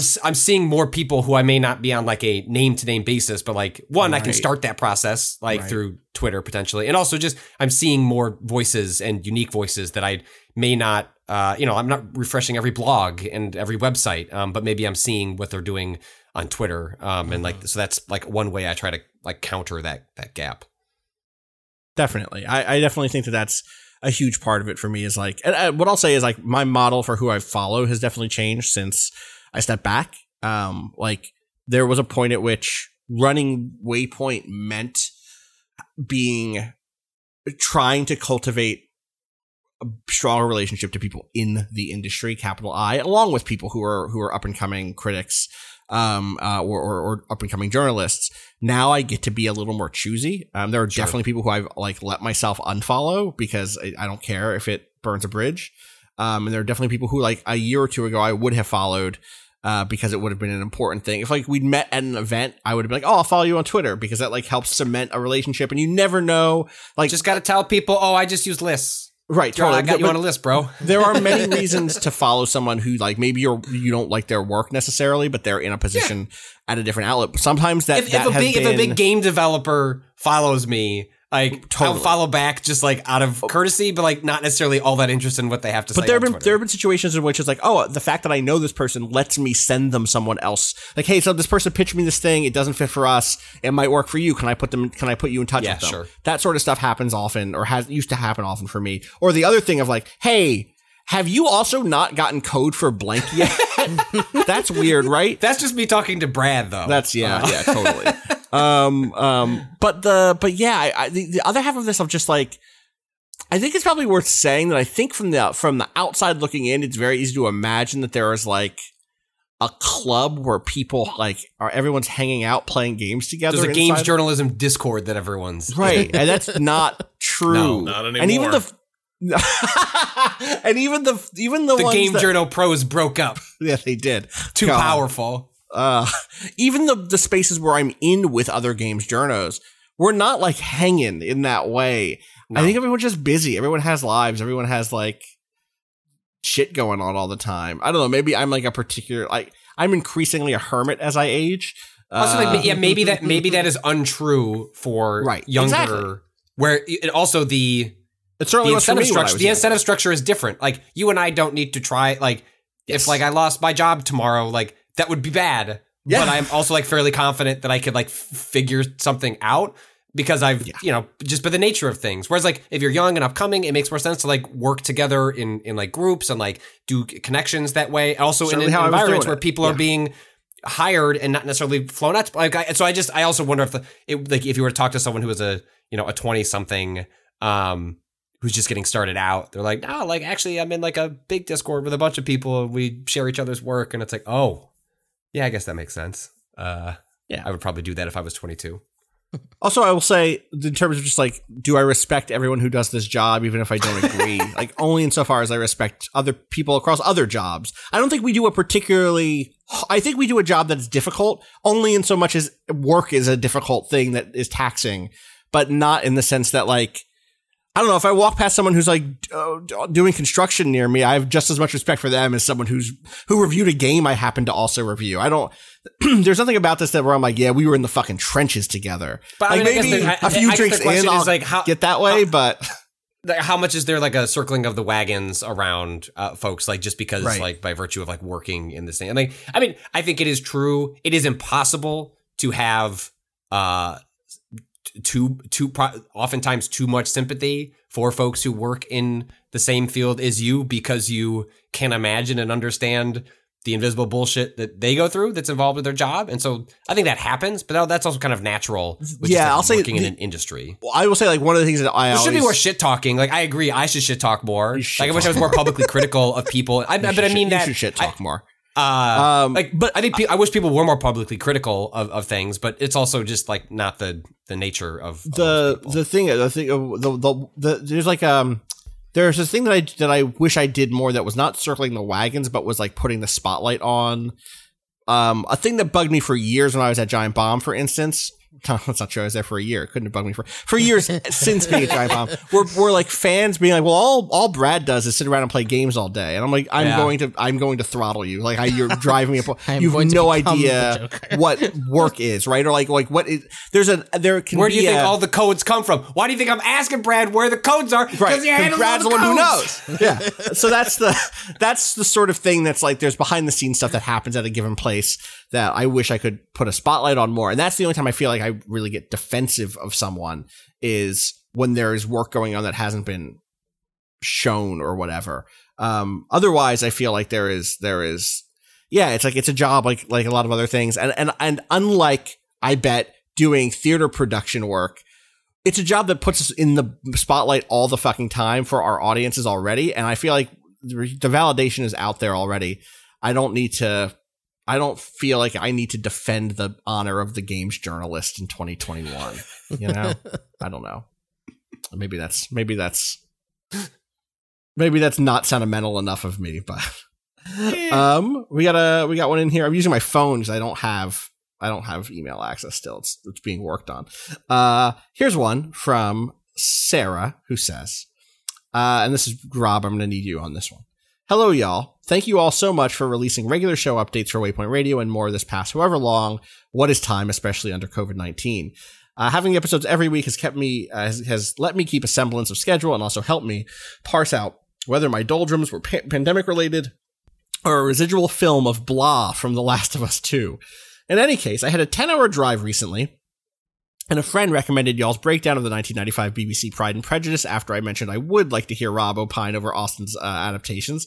I've now listened to the Pride and Prejudice breakdown twice and recommended uh, recommended it to others. I'm still searching for the Darcy Peter Parker piece. I'll get there one day. My point, actually, I had someone I not someone I know. I saw someone write that fic after I th- put it Good. that that ether into the air. I checked Great. AO3. It's up there. My point here is that uh, I need more of this in my life. Do y'all have any feelings you'd like to share on Netflix's announcement of their Persuasion adaptation? I didn't. This is What? news to me, Rob. I had not seen this. Um. Uh. Also, I bought a, a box of Pop Tarts. S'mores the correct flavor. I disagree with this. After that discussion, I've honest to God never been sicker after ingesting that much sugar. I think it's been like 12 years since my my last Pop Tart. 30 somethings are not meant to live like college students. Thanks, sincerely, Sarah. Rob, did you know about the Persuasion adaptation No, that I'm- Netflix is I'm- doing? Is there even a trailer up or is it just announced? I think it's just announced. Henry Golding's been cast uh, alongside Dakota Johnson. Uh, modern day retelling. Uh, I don't see anything in terms of even like cast shots. Hmm. I'm curious. Film I'm with a always smart and curious. witty approach.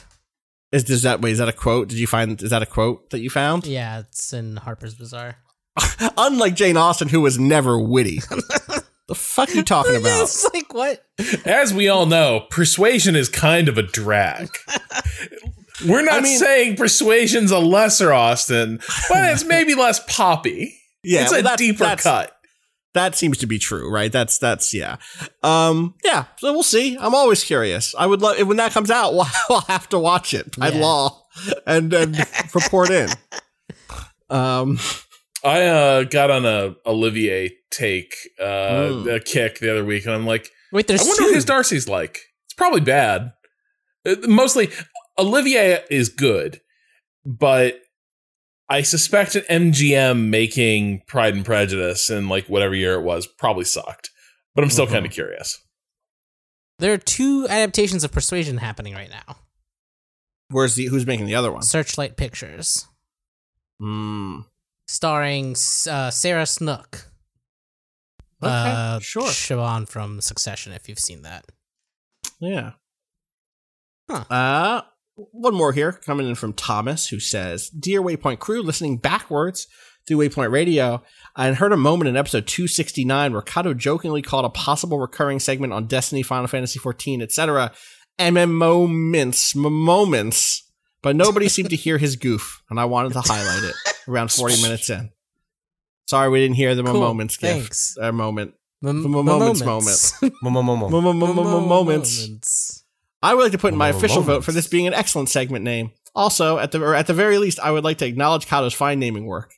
Question: This is a separate thing. Good. Um, and I, I'm curious about this. Is there any media that y'all prefer, prefer to consume in a non-standard order? For instance, listening to podcasts in reverse chronological order, reading books out of order. Does it change? Uh, does it change between different series of the same media format?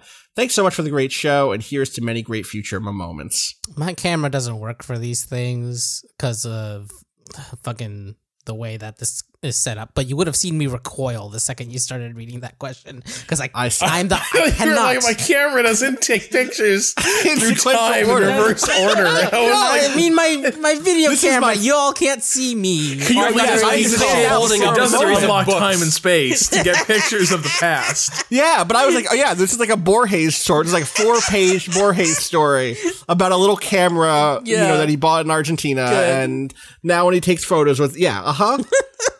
Um, so you're not a fan of this idea of, of non sequential? I can't. I cannot. I can. I cannot.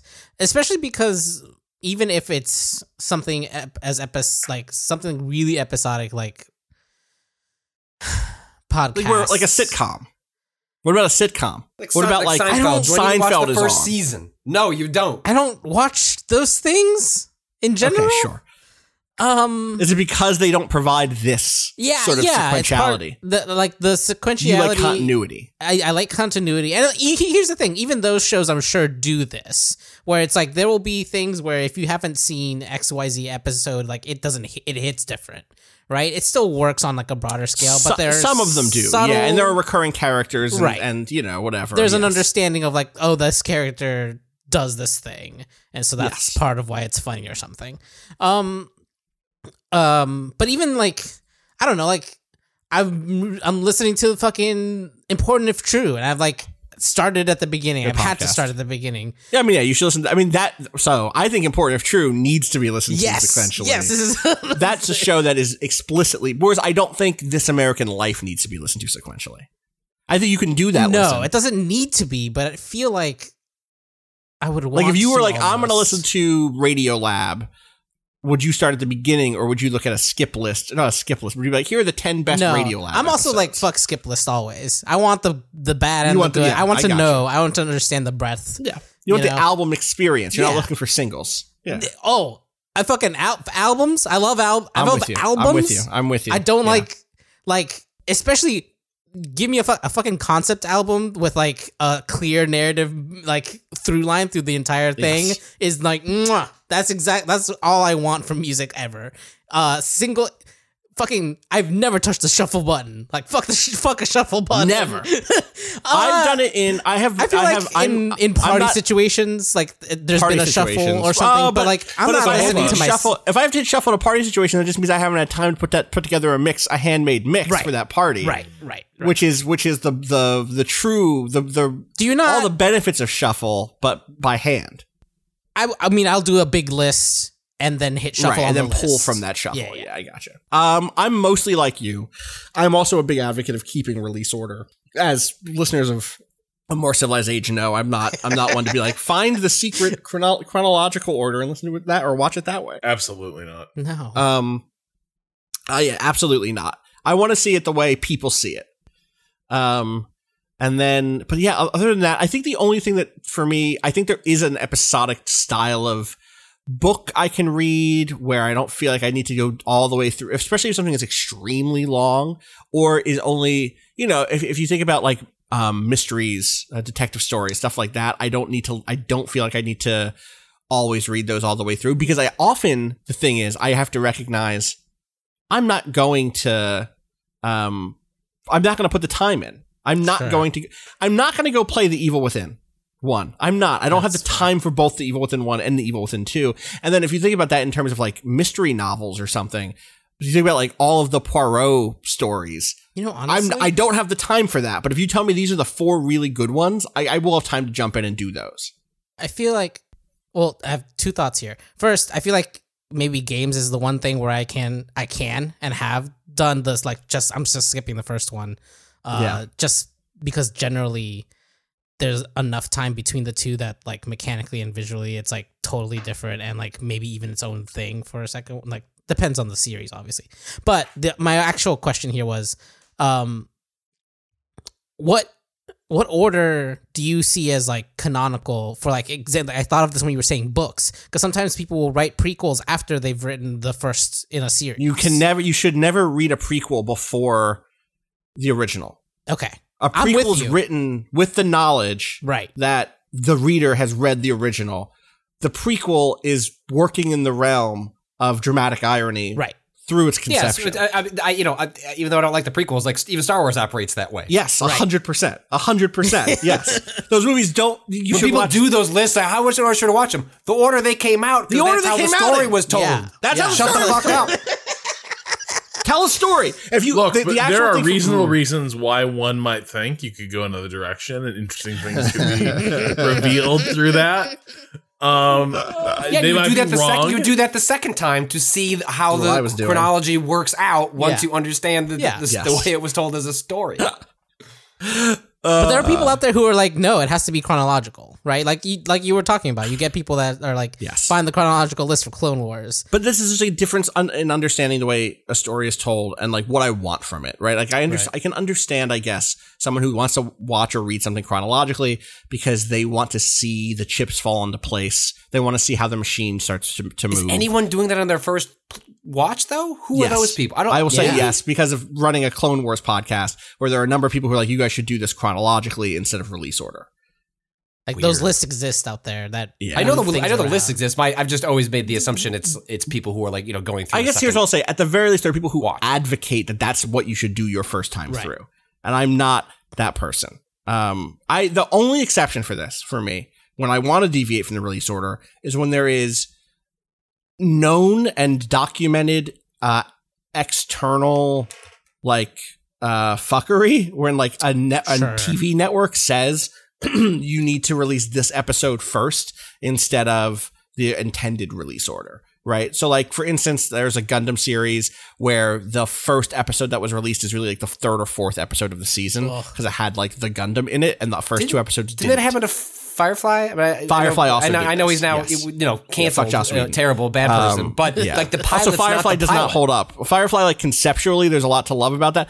Even even just that that show does not hold up when you go back Right, to right, but sure, but like reevaluate its it. pilot is not Yes. the pilot. Like the pilot is like the sixth episode or something like that in terms of air order. I Mm. Yes. remember like being a famous thing about it. Uh, so yeah, that sort of fuckery. Like, uh, okay, I'll I will I will reshuffle back into release order, um, or back into the intended release order, or whatever's people clo- don't know whatever people have like to. thoughts about Twin Peaks' order, right? Like in terms of like whether you should watch uh like the, I- the movie before. Oh, watching the when you should watch you should watch Watch Firewatch Firewatch with me with me. after you watch season two. Yeah. you should Okay. not watch it. oh my god, you should not. I love that you said Fire Watch with me. Fire Walk with me. Yeah. Fire Walk with me. Apologies. That's that new Angelina Jolie movie that the Fire Watch with me. Yeah, that uses yeah. Uh anyway, yeah, I'm a release order person. I'm also an album person like Cado mostly, unless I make a, a, a mix, a, a playlist myself. I think Unless you got it. an album that's got skits on it, and then, then I'm gonna make a custom I'm gonna playlist in Spotify that takes out this fucking skit, so I can just listen to the music. Damn. Damn. But you, I do. I do. I need to hear your goddamn skit. The like 40th time Only- listening to this it's part album. of the- no, It's part of the Unless, it's, of the unless album. the song Putting outros on in. blast right now. it's, it's more like it's. I, I I consider that for albums that I listen to constantly that are just like I just like listening to this as background noise. Like I don't need to hear like that bit uh, uh again, especially if it's a comedy bit. Get Yeah. the fuck out Yeah. of here. I get you. All right. On that note, we're going to wrap things up. We'll be back next week with more as the as E3 and the summer of games approaches. Apparently, Uh, there's going to be Is a that we're calling it? The summer what- of games. Keighley is calling it, isn't it? Isn't that Keighley's Uh, thing? There's going to be a, a Microsoft Bethesda thing now. apparently. Ooh. Uh, there's been also like an escalating war of of of video game uh, insiders getting all increasingly more specific about Starfield's release date. Like while we were doing this, like, oh, really? you know, like Jason Schreier, like you know, you know, you have like some people who are like. You know the uh, more on the end of like Reddit leakers or like Yeah, you know yeah, yeah. claim to be leakers. Like, yeah, Starfield is gonna be just like Fallout Four. They're gonna announce it. Game is out three months later. And then like Ah. Schreier's like, no, actually, it's like coming like pretty late. And then you have Jeff Grubb who's like, Grubb, uh, yeah. yeah. like definitely 2022 is probably what to put in the trailer. And then and then Jason Schreier responds with like, I want to be very specific. It is coming out in late 2022. Like, it's just like, what is going Oh my god. on? So, Chaos. to the question earlier, if you want to like stay on good terms with everyone, like all your like peers and colleagues, sometimes it pays to not be on Twitter that much. Yes. And not see this shit. mm-hmm. Um, I, we should make this bet real quick, Patrick. That we I floated to you about Yeah. Starfield, which Uh-huh. is there've been a couple of leaks about Starfield, and I've been thinking even before those leaks. I would say leaks. It's like there's a screenshot of a room. There's like, Of, like a seven seconds maybe of someone. uh, yeah, uh, internal space. I am. I am of the mind. I here's what I realized. Okay. if that game looks the way it, it sounds and it looks like it might look, which is very clean, pristine, sci-fi of a of a like grounded. This is what spaceships look like. The interiors are, um, you know, stainless steel and white. Um, I think that game might do well critically.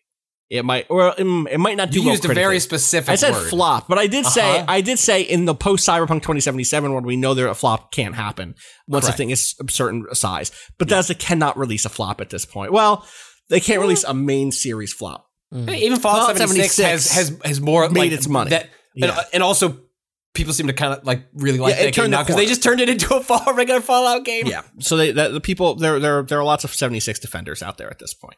Um uh I I think that there's so much of what people love about the Bethesda style Fallout games and about the Elder Scrolls games is a sense of the world that is lived in. And so I am very worried that Starfield is going to come out and feel like you know, a hospital. See that's different. So that's different. I mm, I bleached. I really disliked Fallout 4 to the point that Sure. I didn't finish it. And Fallout 3 And Fallout 3 is like one of your all times. all time like Fallout New Vegas and all Yeah. time like played all the DLCs, did everything, put in like quite literally 200 plus hours like into those games, and I just don't Right. do that with games. And like got 45 hours into Fallout 4, was like, I think I hate this, and I'm just gonna like I'm gonna call it and, Yeah. and and turn it off and, and never even finish like the main plot thread. So I, I don't I don't disagree with you that there's like a very real world where Starfield comes out and like it doesn't hit. I just think it will also hit. It's going to sell. I mean, I did say that in the initial thing was like, yeah. Uh, but I, but I really, I mean, we'll see. We'll see a trailer. Maybe like, Like, oh, I think, here's I think, where the I think Cyberpunk exists. flopped. Like I think that game was like really big, but like like it was it's like kind of a mess. Like, so and- uh, that's what I mean. When I say flop, that's what I mean. I okay. think there's a 'Cause world then in I, I which, think Starfield. I think Starfield could absolutely do that. because, but the thing to remember But they still is got Cyberpunk, buckets of money out of that. Oh, That's yeah, absolutely. Cyberpunk sold millions and millions, eight million pre-orders. Uh, it still has it had over one million concurrents. You know what I mean? Yeah. As of December twentieth, uh, December 2020, it sold over 13 million copies worldwide. It's the biggest selling game of that year, I believe. It's it's huge. Uh, this will still be that, but I do think what I'm saying is there will be in our corner of the world. Nobody's I think it might talking be- about Cyberpunk, and I don't just mean like in Right. like our insular like critical community, like people writing essays and that. Like it just feels like the game got From where very things popular. were this time last year, right. it's shut like it's like that game didn't exist. Whereas when Skyrim launched, Skyrim dominate. We could publish a story on Skyrim right now and still do traffic on it. Yeah, arguably That's- should be still. Yeah, just just publish more Skyrim pieces, uh, and you'd be good to go. From a- if from you a there's that okay, there's a game that's about to drop. I want to say right that is like a Skyrim ori- originated as a Skyrim mod, and if we just right now wrote the story that was this game started as a Skyrim mod and now it's its own thing and it's great. Eighty thousand unique views Boom, later. done, done. So I don't think this is going to be one of those. That's that's the bet I'm making. I'm happy to eat crow because I would love to. I would love to play in love. I would love to play in love a Bethesda sci-fi game where I have a spaceship. Because Uh, yeah, part of the rumors like it's gonna have like ship combat, like it's gonna, Totally, like, it's really I'm gonna down. go for You it. know like, I'm sounds- down. I was like, But I and want especially to- ha- having played uh Outer Worlds, which is like ah, like Yeah, yes. and not not re- like not. I finished it. Yeah, I was like, sort of glad I did, but like the further I get from it, like the less I enjoyed that So experience. that's where I'm And, like, imagine that- right, but but, with- bigger. but bigger or or with less character is worrying to some degree. We'll see. Well, yeah. I would say some of the character was also partly the issue. yes, yeah, fair. But what I don't want is something pristine. I don't want something that smells like Lysol. You know, Yeah, I don't know what I that game is. I, I not for uh, not for 200 hours. I don't. For 12 hours, I do. You know, for for for uh, speaking of of narrative games like Firewatch. Like you know, I could just go play um uh the game I never got around to because I'm a bad a bad person uh from Fullbright. Um, Tacoma. Tacoma. Tacoma. Tacoma. I never played Tacoma. It's a it's a real it's a real shame. on my I house. want 200 hours of Oblivion. Not the not sorry, not the Yeah. not not the Elder. Scrolls game. Uh-huh. Uh the Tom Cruise uh M83. That that soundtrack, all time banger. Yeah. Oh my god, I love the soundtrack to Oblivion. And see, also what if- underrated, underrated movie. But but that movie gets dirty, doesn't it? Like he goes down into the depths and shit. Well, yeah, because yeah, it has an arc and it goes to other places, but That's like, what I mean. you want 200 hours of just the white suit? No, but That's I what- think I that- want to see the dirt. I want to see the grime. I want to see over. I think over yeah, you but, I, the but same no, but every time someone's like, "We got to make space dirty," you end up in Firefly like outer world, worlds, outer worlds yeah, territory, uh-huh. where it's but I'm like, not saying that's not what I mean. The dirt. What I mean is like Yeah, places with place places. I want to say places. we haven't seen a place, Austin. You've seen. You, we saw. a- We saw like a 2018 alpha uh, inside of vaguely And inside it of a looked ship. bad. I don't. We don't even know what the context is. I mean, I, you, you can be miserable right. I- context. my expectation, Here's- and I- if anything, Fallout 4 like appropriate and Fallout 76, although like made by different teams, yada yada. Like Yeah. my expectations are like really low. m- Have been much, mu like much tempered for for Starfield. I think Like, I Cyberpunk also helped do that, right? Which is like, you know, yeah. Anyway, we'll see. You know what would bust me up though? Is if it is like pristine and sterile and icy, and like, yeah, there's ship combat, and it's all like culture series style I'm ship back in. combat, where it's like, uh-huh. like you just push a button and you're like missiles away, Missiles and away. like a heartbeat later, you're either dead or you win, and Or, then yeah. you're just like hurtling across the galaxy. There's It's no like- dog fighting. This That's is just how it is. Yeah. Uh huh. Now I'm back in. You got me. All right. That's going to do it for us. We'll be back next week. As always, thank you to bo en for letting us use the track Miss You off the EP Pale Machine. Find out more about that. Waypoint.zone slash B O E N. Follow me on Twitter at Austin underscore Walker. You can follow all of us. Twitter.com slash Waypoint. Patrick, where can people find you? Uh, you can find me uh, waiting to see Cado's eventual "How long can you play Starfield without getting a ship?" uh, piece uh, at Patrick Klepek. That's I'm I'm here for it. Yeah. Rob's Zacny. Yeah, at Rob's Zacny. There it is. And Cado. At a underscore Cado doesn't have a ship. God, make a second Twitter account just about Yeah, that just- experience. yeah. yeah, that's good. Yes, it, it's just like days. Like you know, do I have a ship today? No. um, uh, we'll be back again next week. Until then, fuck capitalism. Go home. Peace.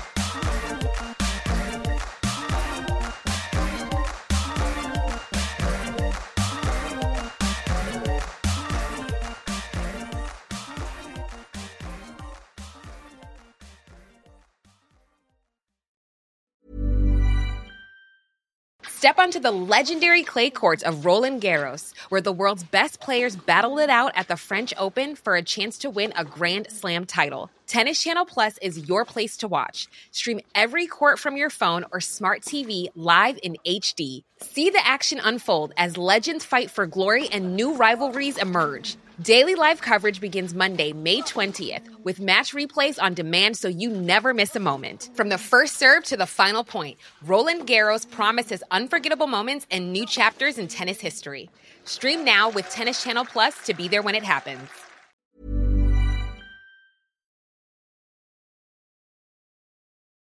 I'm recording.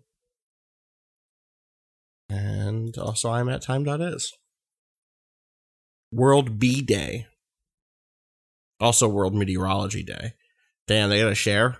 You know, just pick. I was a meteorologist. Actually, metrology. Oh, I scrolled down. Metrology. Is that different? I don't know what metrology is. Is that just the measurement of measures? It is the measurement for it's. I think it's measurement, but then this Scientific year's study of measurement. theme, and this year's theme is measurement for health. Mm. Sure. Weird. Okay. Shout out to the metrologists out there.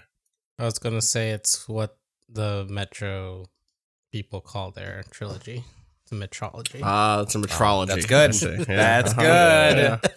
I got you. That's Uh, y'all ready to clap? World Metrology Day is an annual celebration of the signature Okay.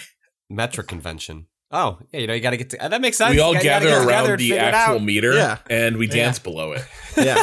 didn't they? Re- didn't they replace all of the actual things with? Yeah. They replaced it with um so now the meter has been replaced with a distance light can travel in some like incredibly small fraction of Mhm, time. But mhm. that, unlike the meter bar, will not change because that is a Mhm. universal constant. Mhm. Oh, so, we think. yeah. Yeah. Uh huh. For now. For now. Until fucking the true ones arrive and recontextualize all of our physics. Um. All right. Forty. The true ones, of course, do prefer just to be called the real ones. The real ones. yeah. Yeah. Real ones only. Their, their first correction upon arrival. Yeah. I I hear you've been calling us the true ones. We are the real ones. Get it right, sucker. Um We apologize for your billions of dead. We were just keeping it real. All right. Uh